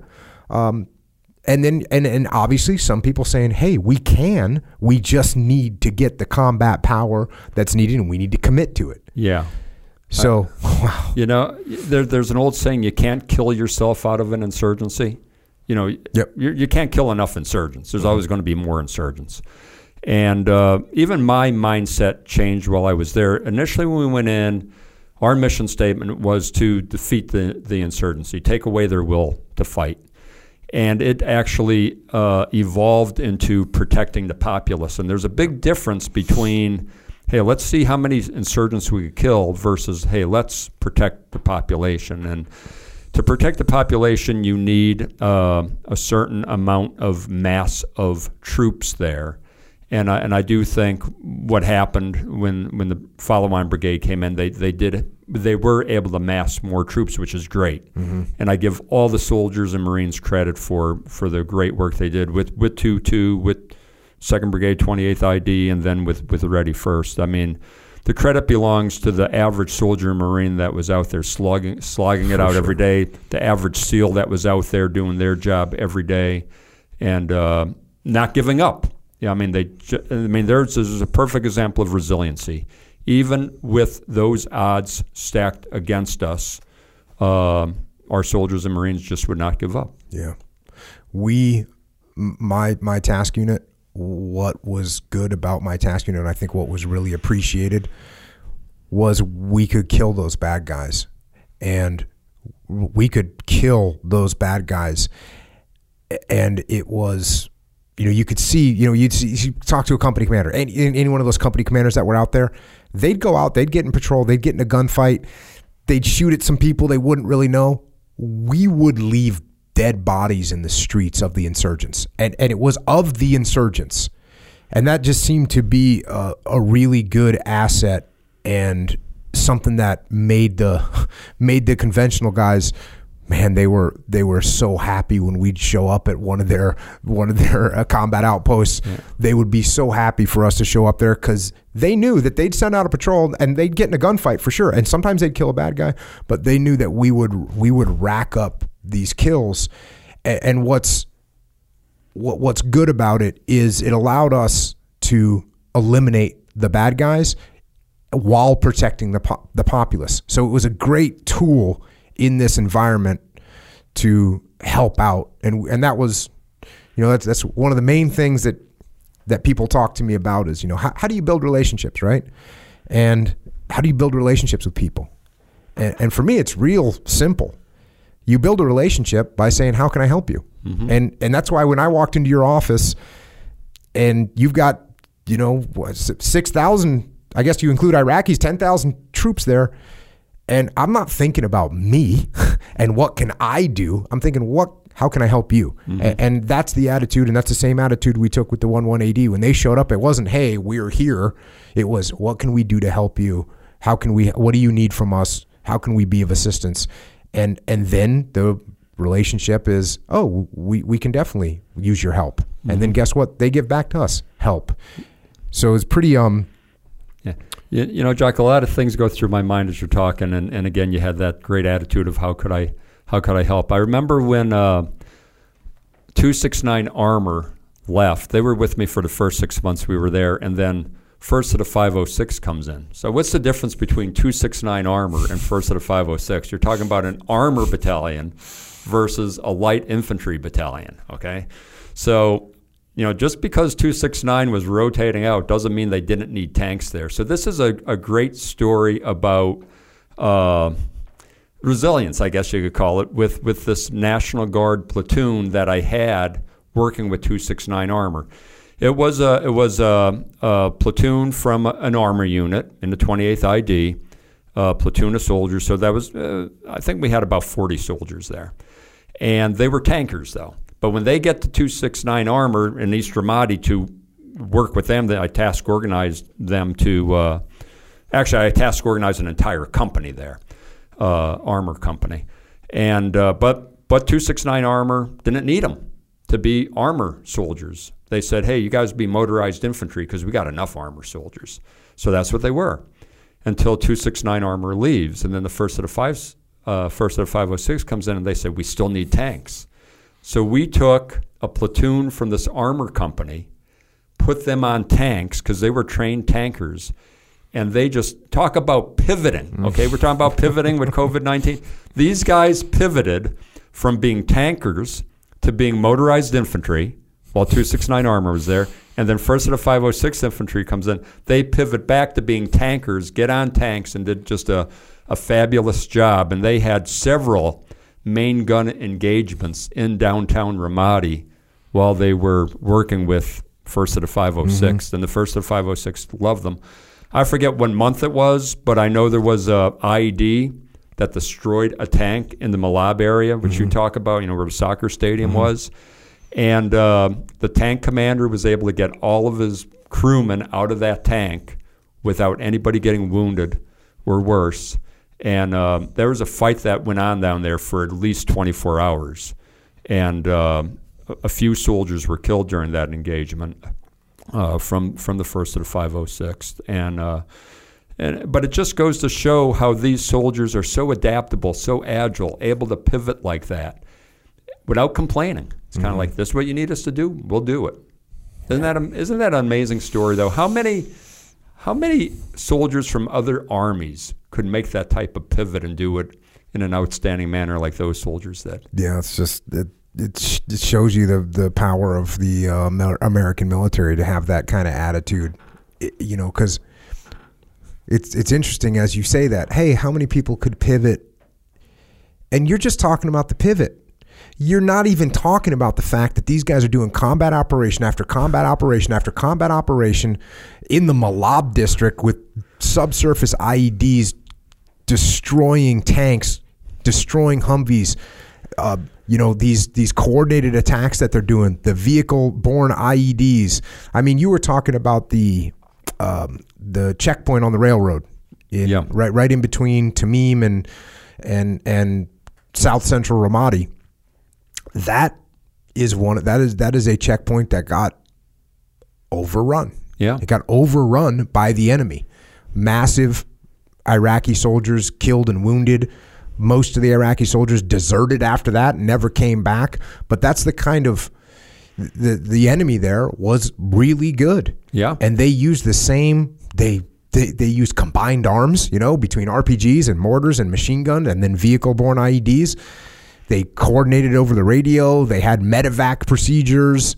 I mean, they did what what military units did. Yeah, it was, it was a military unit, and, and they had a goal of creating a caliphate. Yeah. I mean, that was their goal. You know, talk about purpose. You know, talk about inspiring people by giving them a purpose. That that was their purpose in, in life was to create, was to take over Ramadi so they could have that as part of uh, what they thought would be an emergent caliphate.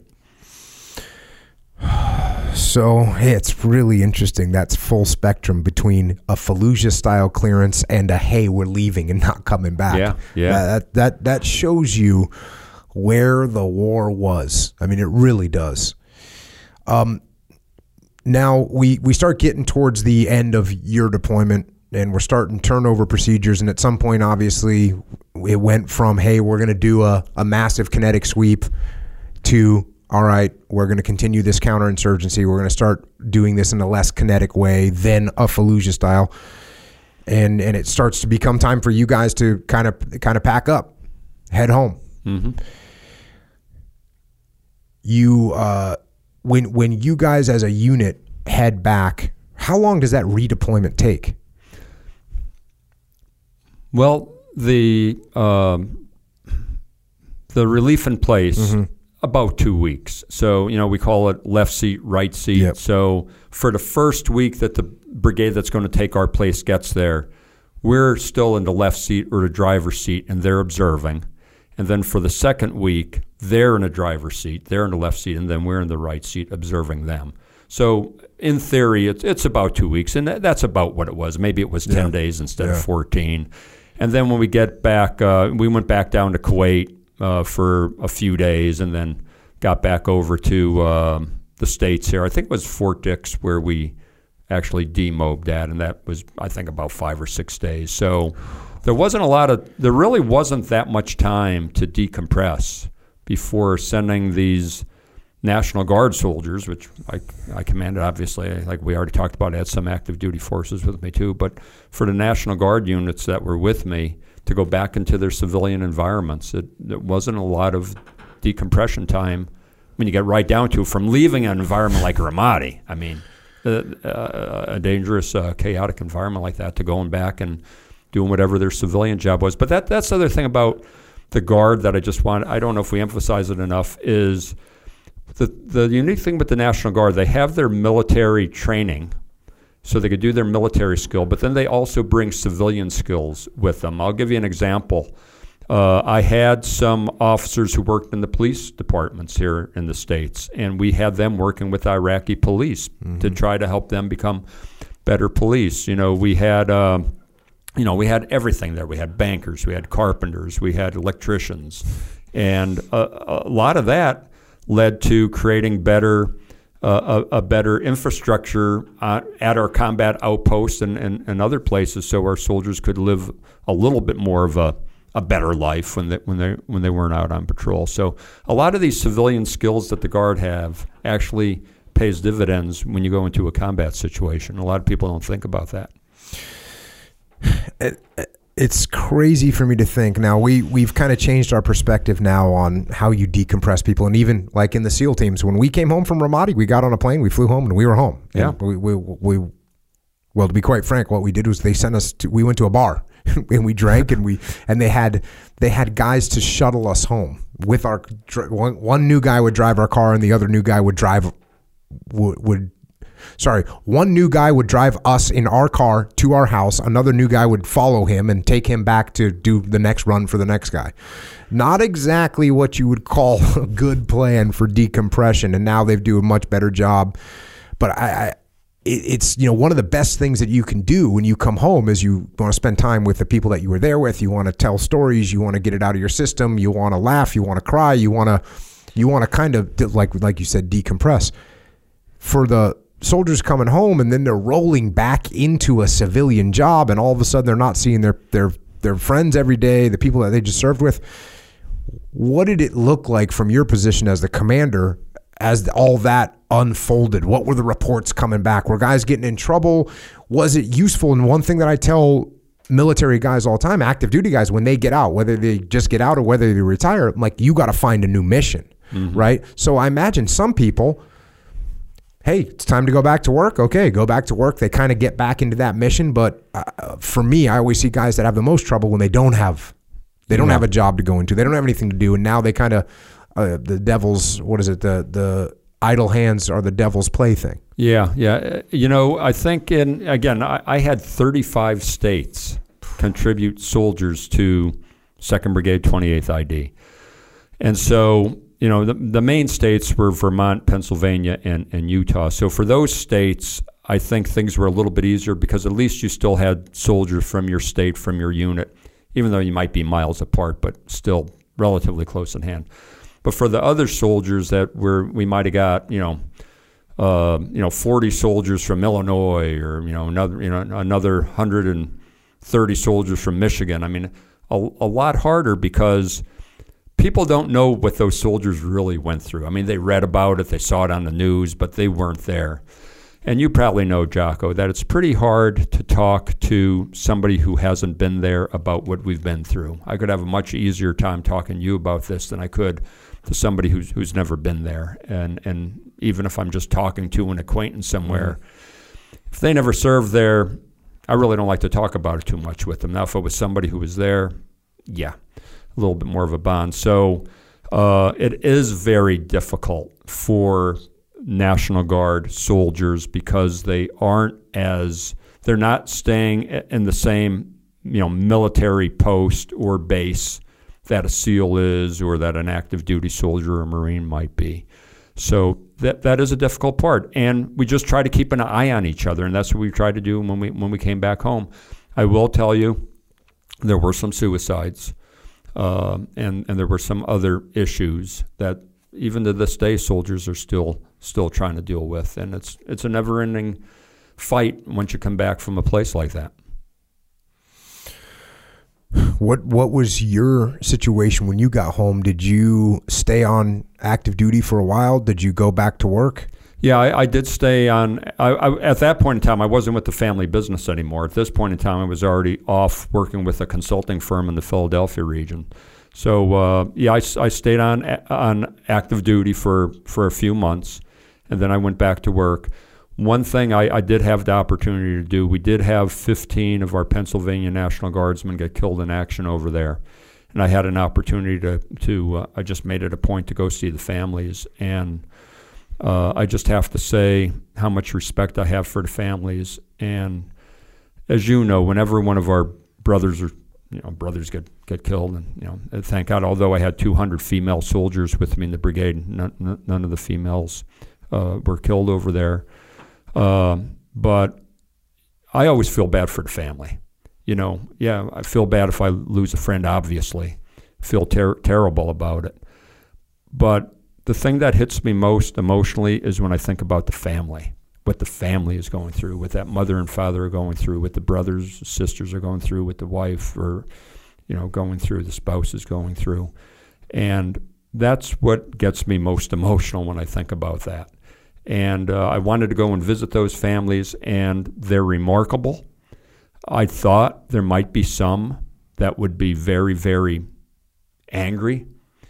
And every one of them respected the sacrifice that their that their loved one had made. So that just really heartened me about the fact that it was even though it was the, the soldier that made the decision to join, the family still supported that decision and supported the sacrifice that they made, and that that really heartened me in a, in a way. I do want to talk about. I don't know if you know this or not, but uh, we created a, a, war memorial to the the, the fallen that we yeah, lost. I, I, do know that. I've yeah, seen it. It's pretty. It's pretty special. Uh, it was around December of 2005. I was talking to my sergeant major, and we decided that at that point in time, I can't remember exactly what the number of KIA was in, in December, but it was at least 40. I know that much. Um, and we just decided that we should create some type of memorial to these soldiers and Marines. And, and by the way, at, at the end of the day, by the time we had left there, there were three Navy corpsmen that had been killed in action there too. Um, but at, at, any rate, um, we put out the word in the brigade that we wanted to have a memorial to these soldiers. And uh, one of our Pennsylvania National Guardsmen came forward with a design. It was a female. She was an art teacher in her civilian job. And she put out this concept. I remember when she described it to myself and the sergeant major, I think in early January. I, it actually brought tears to my eyes.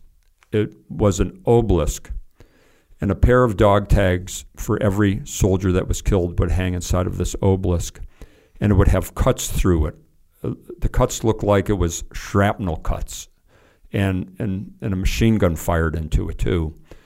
And as the wind would blow through this obelisk, as the dog tags would clink together in the wind, the symbolism was the fallen warriors as they continue to speak to us. So think about that. And so we we we had our soldiers in the maintenance uh, units build this memorial in Ramadi we dedicated it on Easter Sunday, April 16, 2006. We dedicated it. We had, I think it was uh, at that time, about 72 of our soldiers had been killed in, and, and Marines, and others have been killed in action at that time. And uh, we had uh, the deputy commander from the Marine Division there for this ceremony we had, and all the battalion commanders were there. And it was just a special tribute, and we took a risk because you don't want that many people, you know, congregated in one spot uh, at any area in, in, in, there. And we did have our share of rockets and mortars falling on the Forward operating base. And we had this memorial ceremony in, in April, and then when we left there in June, we deconstructed it, put it in a Connex, shipped it back home, and then in October 2016, we rededicated it in uh, at Fort Indiantown Gap. It still stands there to this day. I think it's one of the only war memorials that was designed and built and dedicated in a war zone and then deconstructed and, and rededicated back here in the United States. I don't know if there's another memorial like that. When we left Ramadi, there were 81 pair of dog tags hanging in, in that memorial. Our last soldier died after we returned. Uh, he was a sergeant, a field artillery sergeant who had serious burns and for months uh, was in treatment at Brooke Army Medical Center and succumbed to his wounds that he received in November of 2005. He succumbed to those wounds in July 2006. And he was the last set of dog tags that we hang hung inside of that memorial. And again, uh, it, it took me years before I could explain to you what I just did without crying. And uh, just that symbolism of the, and I, I was there on Memorial Day. The symbolism as the wind blows through that obelisk, and those dog tags clink together, those fallen warriors continuing to speak to us, I think is just so powerful. And that's why I think events where we do something in honor of a fallen warrior is so important because I believe whenever we speak a fallen warrior's name or do something in their honor, we keep their spirit on earth alive. You know, I think there's something powerful to that, keeping their spirit on earth alive. Think about that. Uh, I'm sorry to deviate here for a minute, but we do this March for the Fallen that I think you're, you're aware of. It's a 28 mile ruck march we do at Fort Indiantown Gap. Very similar to the Bataan Memorial Death March. We usually get about a thousand people there every year. And everyone does that ruck march in honor of a fallen warrior. And when you're out there doing a 20 mi- a 28 mile ruck march with a 35 pound pack. Your feet are bleeding a little bit. You're sweating. You tear up now and then when you're thinking about what you're doing. What better dedication to keep the spirit of the fallen warrior alive? It's just amazing. I, I just think it's an important thing to do. You know, Memorial Day is an important holiday. Remembering our fallen is so important. We could never forget the sacrifice they made, and we could never forget the families that are still suffering to this day that lost loved ones in Iraq and Afghanistan. And that memorial march is up. It's open to the public, right? Yeah, it opened to the public September 26th this year. So far, it has not been canceled because of the COVID or anything. If people Google March for the Fallen 2020, it'll come up. I just Googled it today to make sure, you know, what mm-hmm. it would come up, and it came up. I Googled March for the Fallen 2020. It was the first thing to come up. You'll see it's at Fort Indiantown Gap, Pennsylvania. Uh, 28 mile ruck march in honor of, of those fallen warriors and and uh, just a great tribute to keep the spirit of these fallen warriors alive. No doubt about it.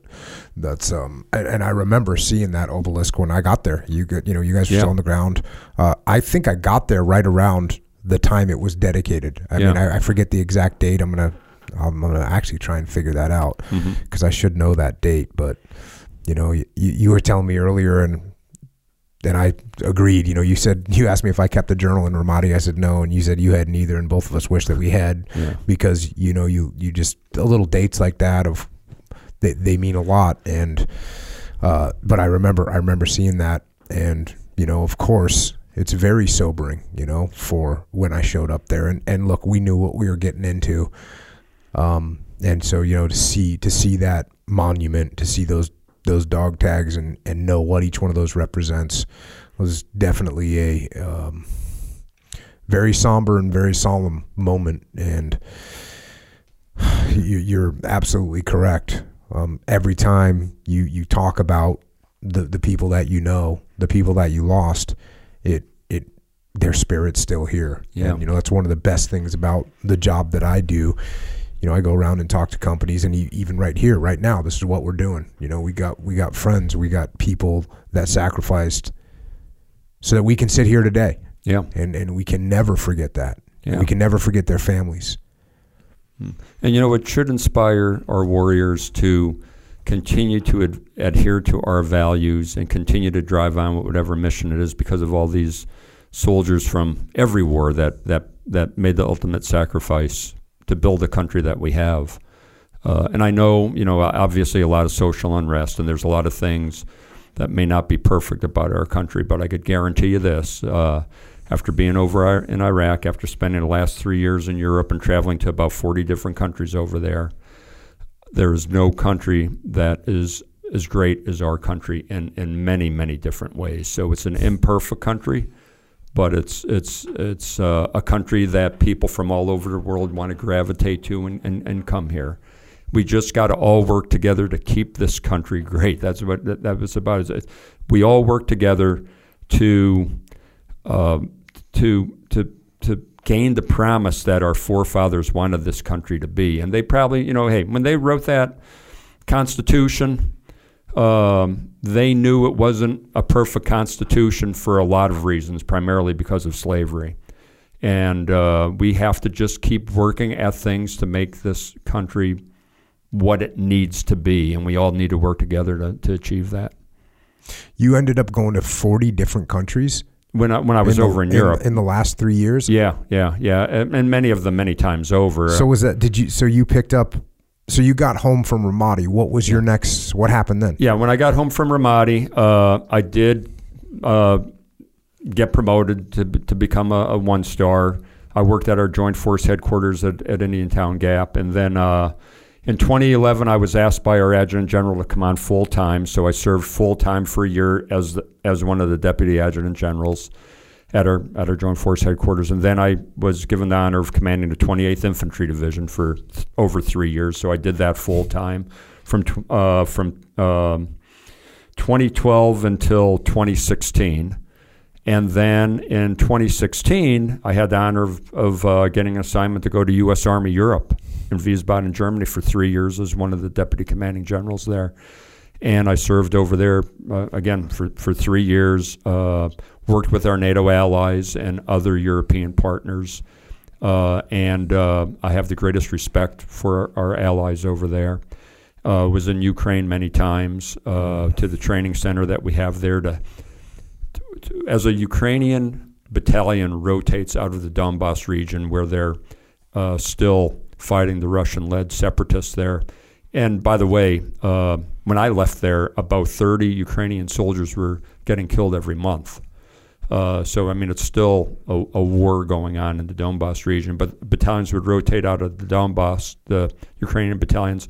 They'd come back to uh, western Ukraine to a training area that we had there. And the United States, Canada, Lithuania, and Poland would work together to help this battalion train to be a more effective fighting unit. Mm-hmm. And uh, so was was there many times, but uh, yeah, spent a lot of time in Poland and the three Baltic countries, down in the Balkans. Uh, I mean, I was all over the place. Did you did you do you speak any Polish?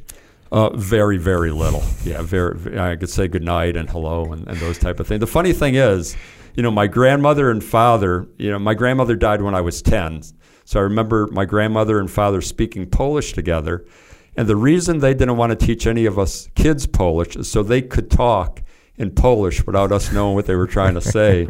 so they, they didn't try to teach us the language. Uh, one of my friends that was in the SEAL teams with me, his um, he was his dad was a was a Mexican. Yeah. And you know, and the kid looked Mexican, and you know, I said, and he and he he had a little bit of an accent you know, a little bit of an accent just from growing up with his dad who spoke spoke Spanish and and who to this guy's, you know, admission, he said, you know, my dad didn't really speak you know, didn't really speak English very well at all.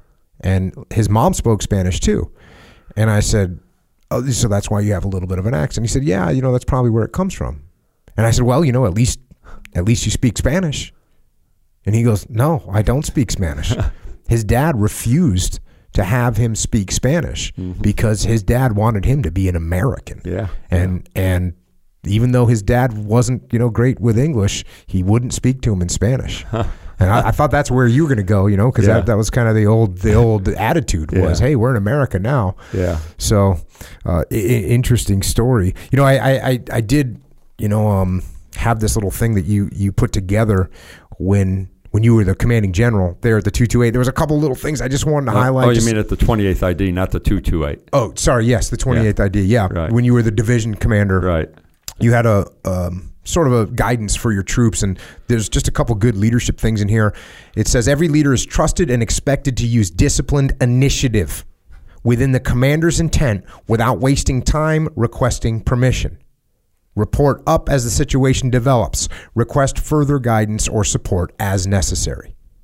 Demonstrating a high level of initiative is worth the risk of making honest mistakes.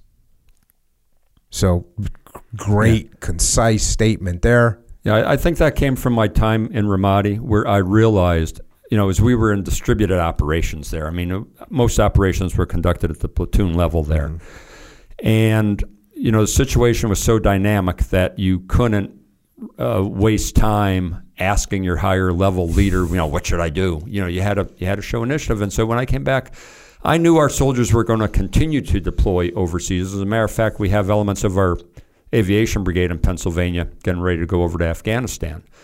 And uh, I just knew you know, this was going to be a long war. We were going to continue to deploy troops over there. And I realized one of my jobs as a division commander even if we didn't deploy the entire division over there, I had units going over. Had to get them ready to fight in chaotic situations, and the best way to do that was to help them understand the, the need to develop initiative. And we had to do that in a training environment so that when they got to a combat environment, they would continue to do that.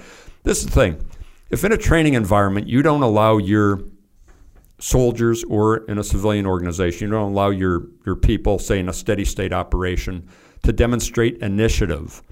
Then, when you get as a soldier deploy overseas, if you're not used to dis- displaying initiative in a training environment, guess what? It doesn't automatically flip a switch in its combat. Now I'm going to show some mm-hmm. initiative. Uh, that doesn't happen. The same in a civilian, civilian company. Dem- if you don't allow your employees to demonstrate initiative, steady state, then when you hit something like the coronavirus, COVID 19, hey, you know, they're not automatically going to display initiative. So I think it's important to encourage that before you're in a crisis. Yeah, no doubt about that. I that was always my main goal. You know, that's one. That's the fourth. The fourth law of combat that I talk about is decentralized command, and and it's the most powerful of, of the of the laws of combat that I talk about. Not that the other ones aren't powerful, but you can't have decentralized command unless you have cover and move, unless you have unless you keep things simple, unless you prioritize and execute. Those things don't really work. Decentralized command cannot work without those three. But once you implement decentralized command, this is what allows a team to really do well. Yeah. Everybody leads. That's what you want. Yep. So, what was your last tour in the army? My last tour in the Army was as uh, was as one of the deputy commanding generals at U.S. Army Europe. I served there from 2016 to 2019. I left Europe in April 2019, and then retired in Pennsylvania in June 2019, two months after I left Europe. And then, wh- at what point did you start writing the book? Uh, you know, the funny thing with the book is, again, I did this bicycle trip with my wife and 15 month old son in 1983. So here it was 2019, just retired from the Army, sitting around a fire pit with my younger son, Timothy. And he starts asking me questions about this bike trip. Because, believe it or not, I didn't talk about it all that much for some reason. And uh, I start telling him stories, and we're laughing. And he goes, Dad, he goes, you should write a book about it. And so I get back home, I'm talking to my wife, and she goes, You know, John, I think that's a good idea because your kids and your grandkids need to know the story. And I do have two grandchildren. And uh, I said, You know what?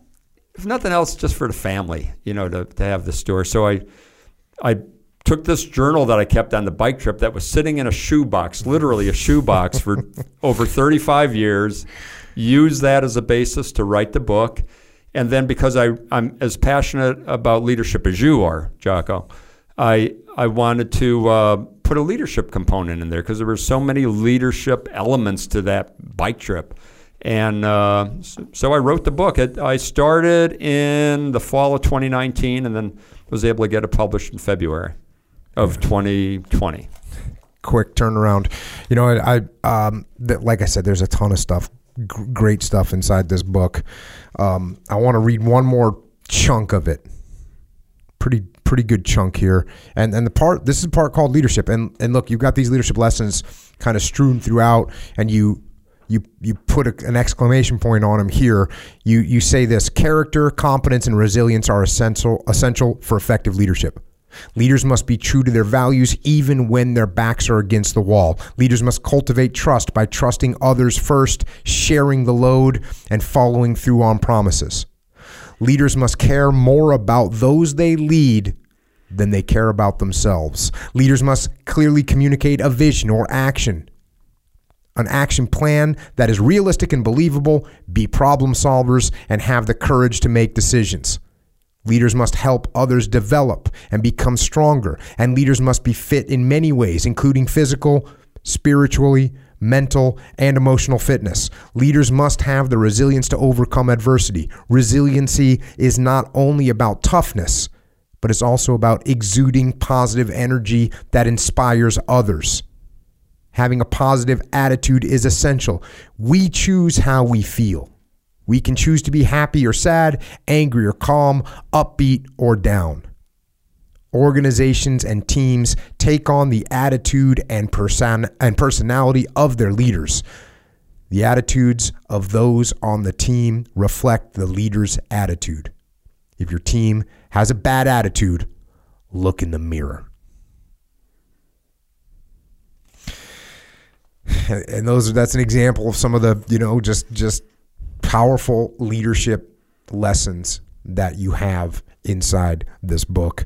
Um, ton of other ones in there, and you know I know we've been going for almost three hours right now, and as I told you earlier, I, I, I could sit here and listen to your perspectives on this stuff all day long.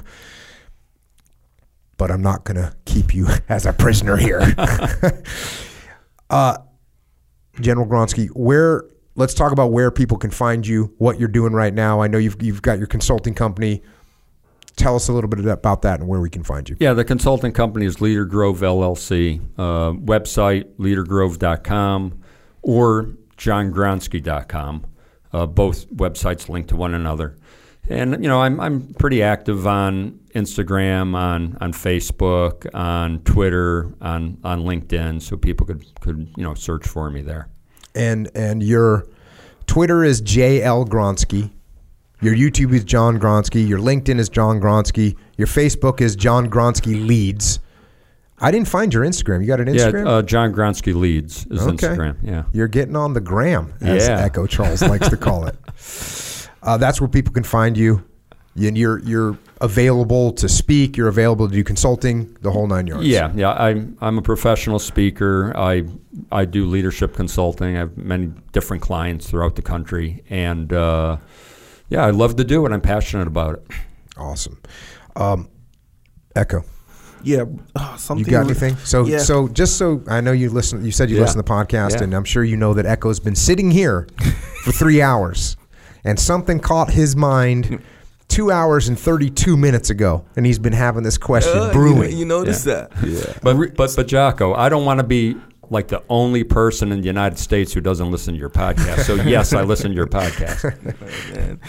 Oh, this is this is actually gonna be super simple and easy. I think you mentioned something real quick and brief. Um, the left seat, right seat. Like in what is that in tr- when you transition? in or yeah, out or when when when one brigade is getting ready to leave and another brigade is coming in to take over that mission, Mm-hmm. the brigade that's getting ready to leave for the first, let's say for the first week, is in the left seat, which means they're still in the driver's seat. They're Right, still right. doing the mission, and the incoming brigade is observing in the in the in the right seat, seat, in the passenger seat. And then the following week, the brigade that is now newly taking the mission will be in the left seat or the driver's seat. And the brigade that's about to leave is in the right seat observing. And then once that is done, um, the brigade that was there is, is gone home. And to be honest with you, Echo, uh, usually most units want that to be done as quickly as, as possible, to be quite honest about it. Uh, yeah. maybe like feel like they're holding their hand or something like that. Yeah. Like, oh, we got this already, kind of thing. I thought of it in terms of like, you know how like with your kids, right? You wanna you wanna train them to do their own stuff, right? And just simplifying it like that and having that to kind of like consider like the whole situation or whatever.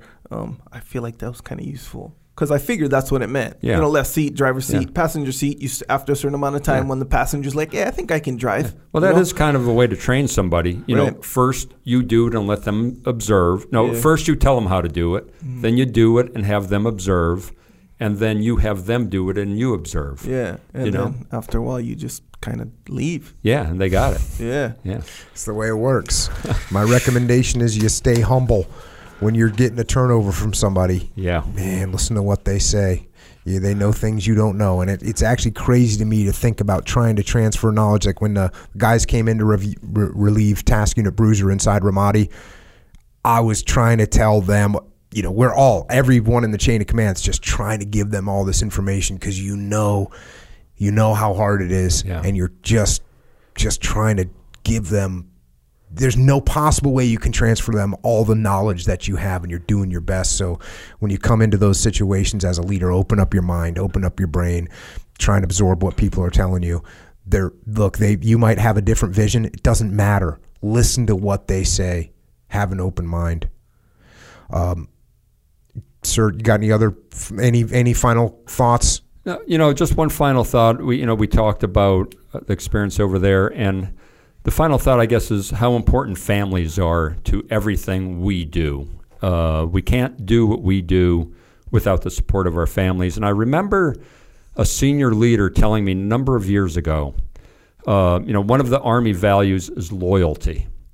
And he said, when we talk about the Army value of loyalty, it not only means loyalty to your unit, it also means being loyal to your family. And that really stuck with me because you don't, I, I didn't hear too many senior leaders talking about that uh, uh, up to that point. And so whenever I talk to soldiers after that, I always remind them you got to be loyal to your family as well as to, to your unit. And that's, and I think that's very important. So I, I guess the final point is um, we just got to be so thankful for the support we have from our families, you know, whatever that family unit might look like, uh, because we can't do what we do without the support of others. Amen to that. And once again, thank you so much for coming here today.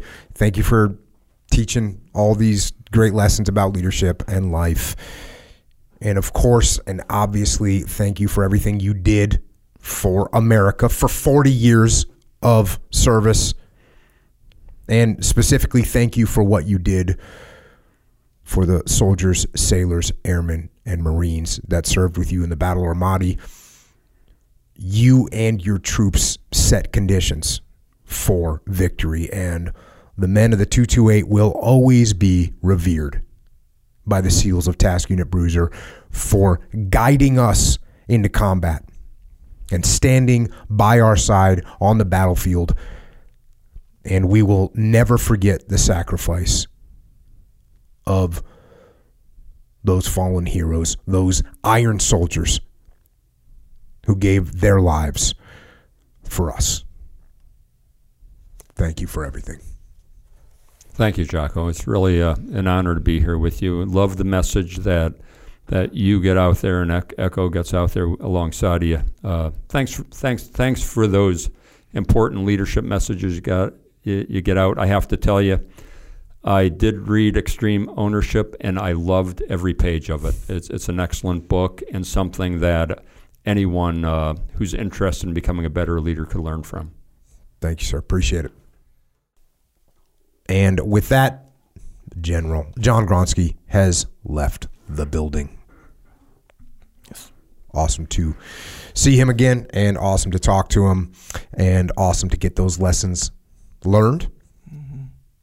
Now they must be applied. Echo Charles, any lessons that you think we could apply? Any things we could do to make ourselves better? Yes. Left seat, right seat. You like that one? Yeah, very much so. And here's the thing: it made sense. Like it, I wasn't confused as to what it was mm-hmm. because once you once you realize, oh, you're talking about the driver's seat and the passenger yep. seat. That's what you're talking about. Mm-hmm. And because you know how like when you're trying to train somebody up, you know, which Yeah. actually you talk about like a long time, you know, from a long time ago. I'm like, okay, yeah, cool, cool. But when you try to do that, it's like, what's the best? Now I got to be a good trainer and like all this stuff that I worry about. And I'm talking about like kids. I'm talking about like various, you know, things. Um, but that's a good, just simplistic way of like keeping your mind wrapped around it, you know, and actually in a way, meth a method, right? Like I'll Yeah. just do it. You just watch. If you have questions, ask. I'll even walk myself through it while I'm doing it. teaching my daughter how to make rice, or I did like a year ago, whatever. And yeah, I'm just walking her through, and I actually did that. The whole front seat, back, I'm not front seat, back seat, uh, left seat, right seat. You know, did it. I said, boom, this is how many cups of water. Boom, this is how many cups of rice. You're doing it, and he, she's just listening. So you do it. So you do it. I just walk her through it, but I do it. Do it again. Do it again. Not the- uh, you know the same day. I'm just saying day day after day, and then after a while, you're like, okay, let's switch seats. But I'm in the front, so I'm in the passenger seat, right? Still offering, uh, you know, tips or whatever. Worked. Worked good too. Tips on making rice. Yes, sir. Without a rice maker. In Hawaii, everybody has a rice maker. You just put the Yeah. rice in the water. You press the button. It's good. You press the what? The but the you press the button. Easy Good. money. Either way, rice, no rice, whatever. This is what we're gonna do. Supplementation. Let, let me go deep on this right now. Okay, so I was up on the uh, the Joe Rogan podcast. Yes. I got a COVID nineteen test Yes. there. Yes. When I got the test, the doctor came. A doctor came to give me the test. He gave me the test. He pricked my finger. We had to wait fifteen minutes. The antibody test, though, to be specific. Yes, to find out if I've had, Had it, this, yeah. if I developed this. He knew, you know, I was telling him, hey, look, I went to Seattle, I went to New York, I went to San Francisco, I went to LA. I mean, I was in the hot zones. I was at ground zero for COVID Yeah. at the end of January, on planes everywhere. Yeah. He and and kept traveling. I stopped traveling March 14th, I think. I was traveling in airplanes all over the place. I did not have the antibodies. Mm. And what he said was, with the amount of the amount of travel I've done, the amount of exposure I've had, I've been exposed to it. He said sometimes people's immune systems are strong to the point where it doesn't even register This little COVID 19 rolls in and it just gets crushed. Yeah. So, immune system, two things. Look, vitamin D3, which I take, Jocko Fuel, D3. I take it. I take it every day. As a matter of fact, I take more than the recommended dose for whatever reason. I take one in the morning, I take one at night. I take Kold Wahr, which has all those immune supplementations. And for some reason, look, I'm healthy, yes. I eat good, yes. Why not just kick it up? So, who knows? Who knows? I'm just saying, maybe not a coincidence. Yeah. Like you, you heard what uh, Rhonda, Dr. Rhonda Patrick said, right, on Joe's podcast, talking about vitamin D and how helpful it is, how it helps with that. I take that religiously. I take the Kold Wahr religiously. And all of a sudden, I'm in all these horrible places and I'm just COVID free, no factor. I'm just saying. Hey man, yeah. Look, you know, can I make a claim that these supplements will stop COVID 19? No, I can't make that claim, but I can tell you a little story. Yeah. so, anyways, look, those are the facts. A lot of exposure, no COVID 19, no. And, and oh, by the way, we're doing jujitsu at Vic. There's all. I mean, it's crazy what I expose my immune system to. No factor. What? COVID what? Yeah, that, So, that try is- those out. That is crazy because even when you think about your like your, it's not like you're uh let's say a singer, you know, or whatever you're Mm-hmm. putting on concerts, singing into the microphone, sign a few autographs, even a bunch of autographs, Oh, I and just, then you roll no, out. I'm shaking a thousand Bro, you're people's hands. hugging a bunch of people. I'm people. bro hugging Yeah. people. It's crazy. Oh yeah, oh yeah, yeah, shaking everyone's hand, Shaking everyone's straight hand. up, everyone Having like, conversations with them. basically- close in conversations where they're like telling me a secret about something. Yeah. They're in my face. when they started the whole the social distancing when Yeah. that became an actual like word or whatever the number one thing handshakes number one thing Oh, yeah. and you're doing that Doing with everybody different lines all of people yeah from all over the country. By the way, when I went to those cities, there was, you know, whatever percentage of the audience, they didn't they weren't from DC, they weren't from New York. They drove there from wherever else. So you got this massive cesspool of bacteria and I'm just all up in it. But I got that D. Got that, mm, yeah sure hey man so your body was just like hey we don't we don't need antibodies for this They're like, little "What?" thing Anti, wait, it's kind of like you know when you're in a um like I don't know maybe the police force or something like that where it's like hey we have a situation then the, then the police force like mounts up and they're like okay what's the situation then they say the situation they're like oh no we don't need all Yeah. these guys you know Exactly. like bro send Fred from the Yeah. front desk or whatever like they'll, He's got that they'll just handle business you know whatever So that's what you think. happened. Yeah, interesting. Uh, yeah, the Kold Wahr is there to also discipline. Mm-hmm. Discipline, go. This helps your brain, you know. So if you want to figure out how you did or did not get COVID nineteen, and you figure it out better, I guess, with the discipline. Don't know. Check. You might need some protein, get some milk. Your kids might need protein, get some or your kid milk. Mm-hmm. You might need some ready to drink cans, which I've been drinking today. Get some. Plus, you can get this stuff at originmaine.com. You can also get it at the vitamin shop. Exactly right. Yeah. Also at originmaine.com, get some cool jujitsu stuff. Gis, Mm-hmm. rash, rash guards, other stuff too. Yeah. on there. Also, jeans, American made denim. American made denim. Not the kind you go down to wherever and get them sewn and bleached. And do they bleach jeans? Yeah, sometimes. Sometimes. Or acid washed. Remember acid washed? Yes? I do. Yeah, it's old school. Or um, you know, distressed or whatever, because you know they distress jeans in the We're gonna factory. make our stuff look like someone's lived in them. yeah, like someone wore 'em. Like Yeah. someone did something cool. And by the way, it's so obvious when you see those pre. What do they? What do they call that? I don't know. Ah, no, there's a word. Distressed. Yeah, like pre-distressed. Factory distress. Factory jeans. distressed. Come you know, on, man. Yeah, and then ship them over, and then you know, then hey, you know, here's some jeans. Which uh, you know, I don't know. It's not that, is what I'm saying. Yep. All made in America. The actual denim made in America. Also, we got boots. Works of art, as Yeah. it were. According to. According to you know, people. Yeah, order those. Get what you need, man. We're there, and we're making everything that we're talking about in America. That's what we're doing. That's how we're doing it.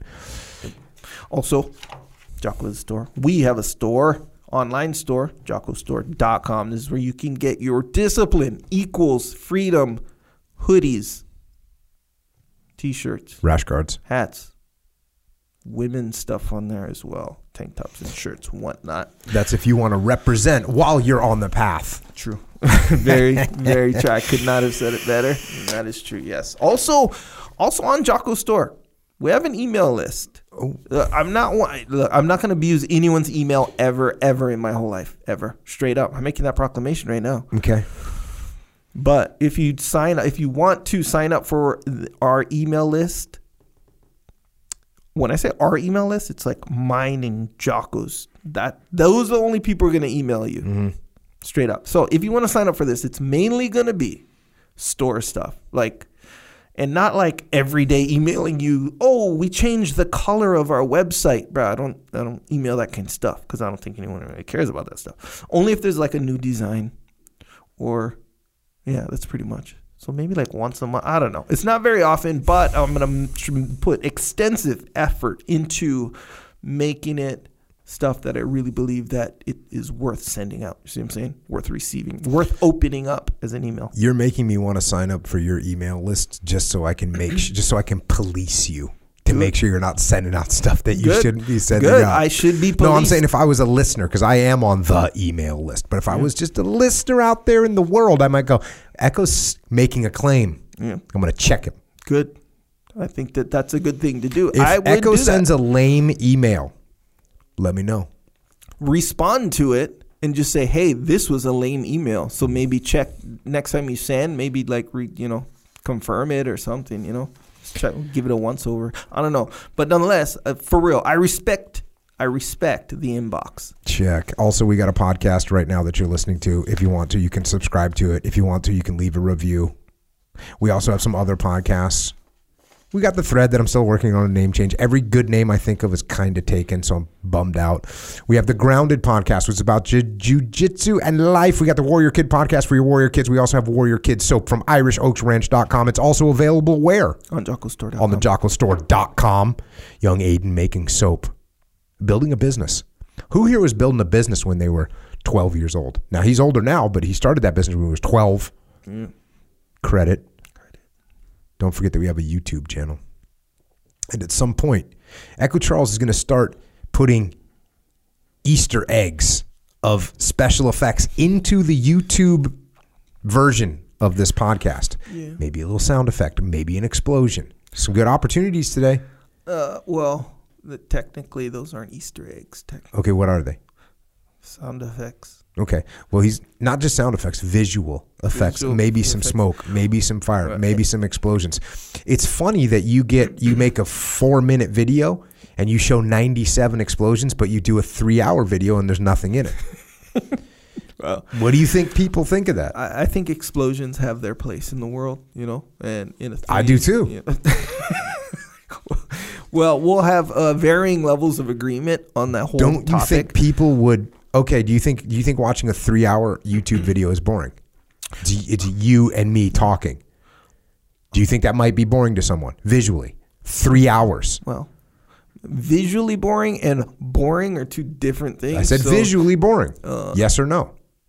I can see Yes or no? if if put it this way. Well, it's not a yes or no question, really. It is a yes or no question. not. is it boring to watch three hours of a video of two humans in a black room talking to each other? Not a yes, or no? que- It's not a yes or no question. All right. Yeah, it depends who the humans are. Okay. It depends what they're Okay, talking about. politician. No, no, we gotta get. You gotta. You gotta understand. Okay, well let's say it was let's say it was some subject like someone trying to explain how to cook rice.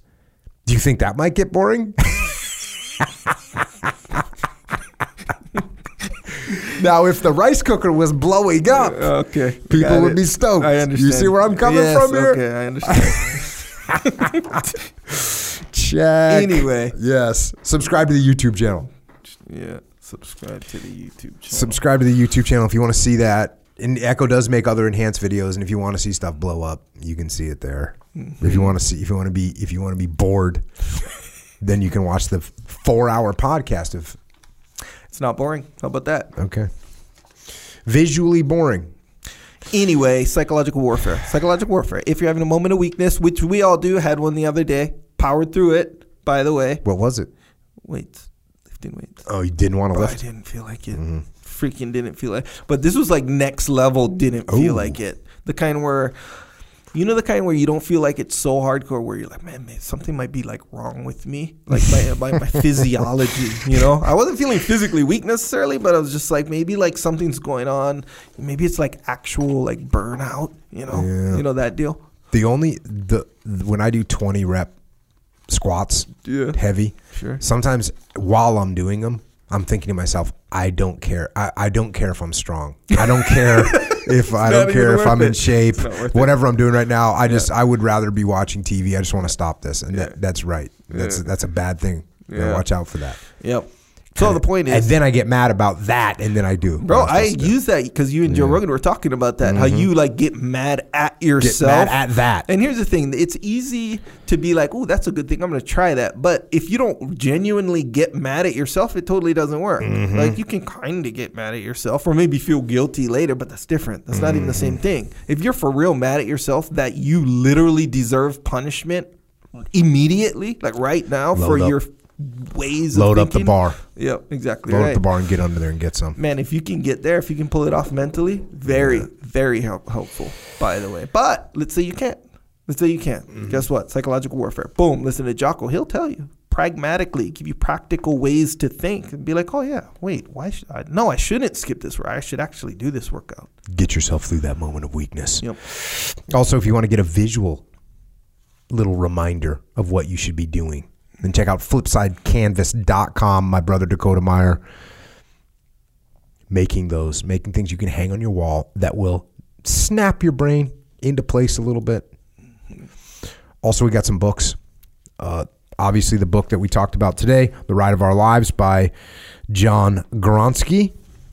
We got The Code, the evaluation of the protocols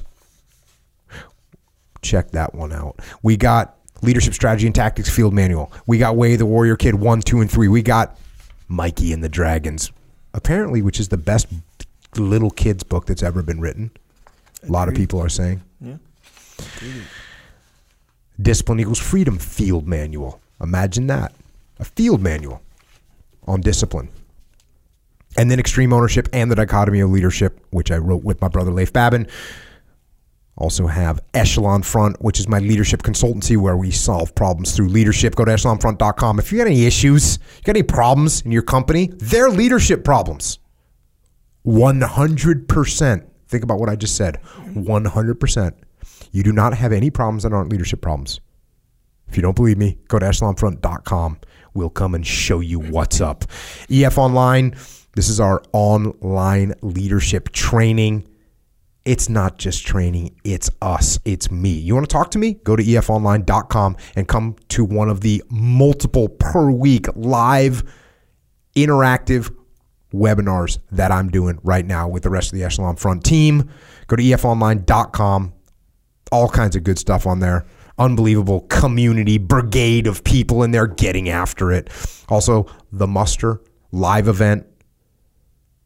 We're doing the next one in Phoenix, Arizona, September 16th and 17th. Texas, Dallas, Texas, December 3rd and 4th. Go to extremeownership.com for details. And look, we are might have to adapt when it comes to social distancing and whatever else we got to do to pull these things off. So the amount of seats that we have available might be smaller than what would normally be available. So if you want to come to the muster, then get signed up now because we've sold out everything, even with all the capacity being used. Go to extremeownership.com to do that.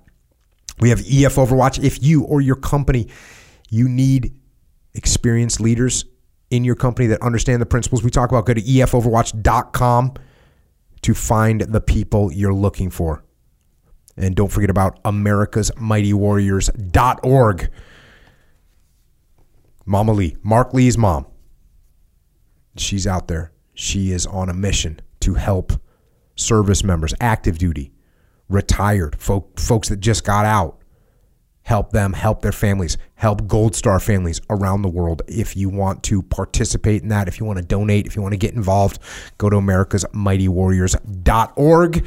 And if you haven't had enough of my tedious talking, or you need more of Echo's ridiculous rants, then you can find us on the interwebs. On Twitter, Instagram, and on Facebook. Echo is at Echo Charles, and I am at Jocko Willink. And once again, thanks to General Gronski for coming on. And thanks to everyone in the military for your service, especially those, yes, especially those, those iron soldiers of the 2nd Brigade, 28th Infantry Division for your service and your sacrifice in the Battle of Ramadi. We'll never forget you guys. And we'll never forget your fallen brothers. And to the police and the law enforcement out there. And I'll throw a, a special little shout out to uh, Timothy Gronski, Pennsylvania State Police Trooper, General Gronski's son to all of you out there, and then also firefighters, paramedics, EMTs, dispatchers, correctional officers, Border Patrol, Secret Service. You're doing all that hard work out there, getting very little support. Well, just remember that there are a lot of people that know what you do, know the risks that you take, and know how many people you help. And everyone else out there, we do not know everything. We do not win every time. We all make mistakes. Learn from them. Learn from them and get better. And get back on the path. And of course, get after it. And until next time, this is Echo and Jocko. Out.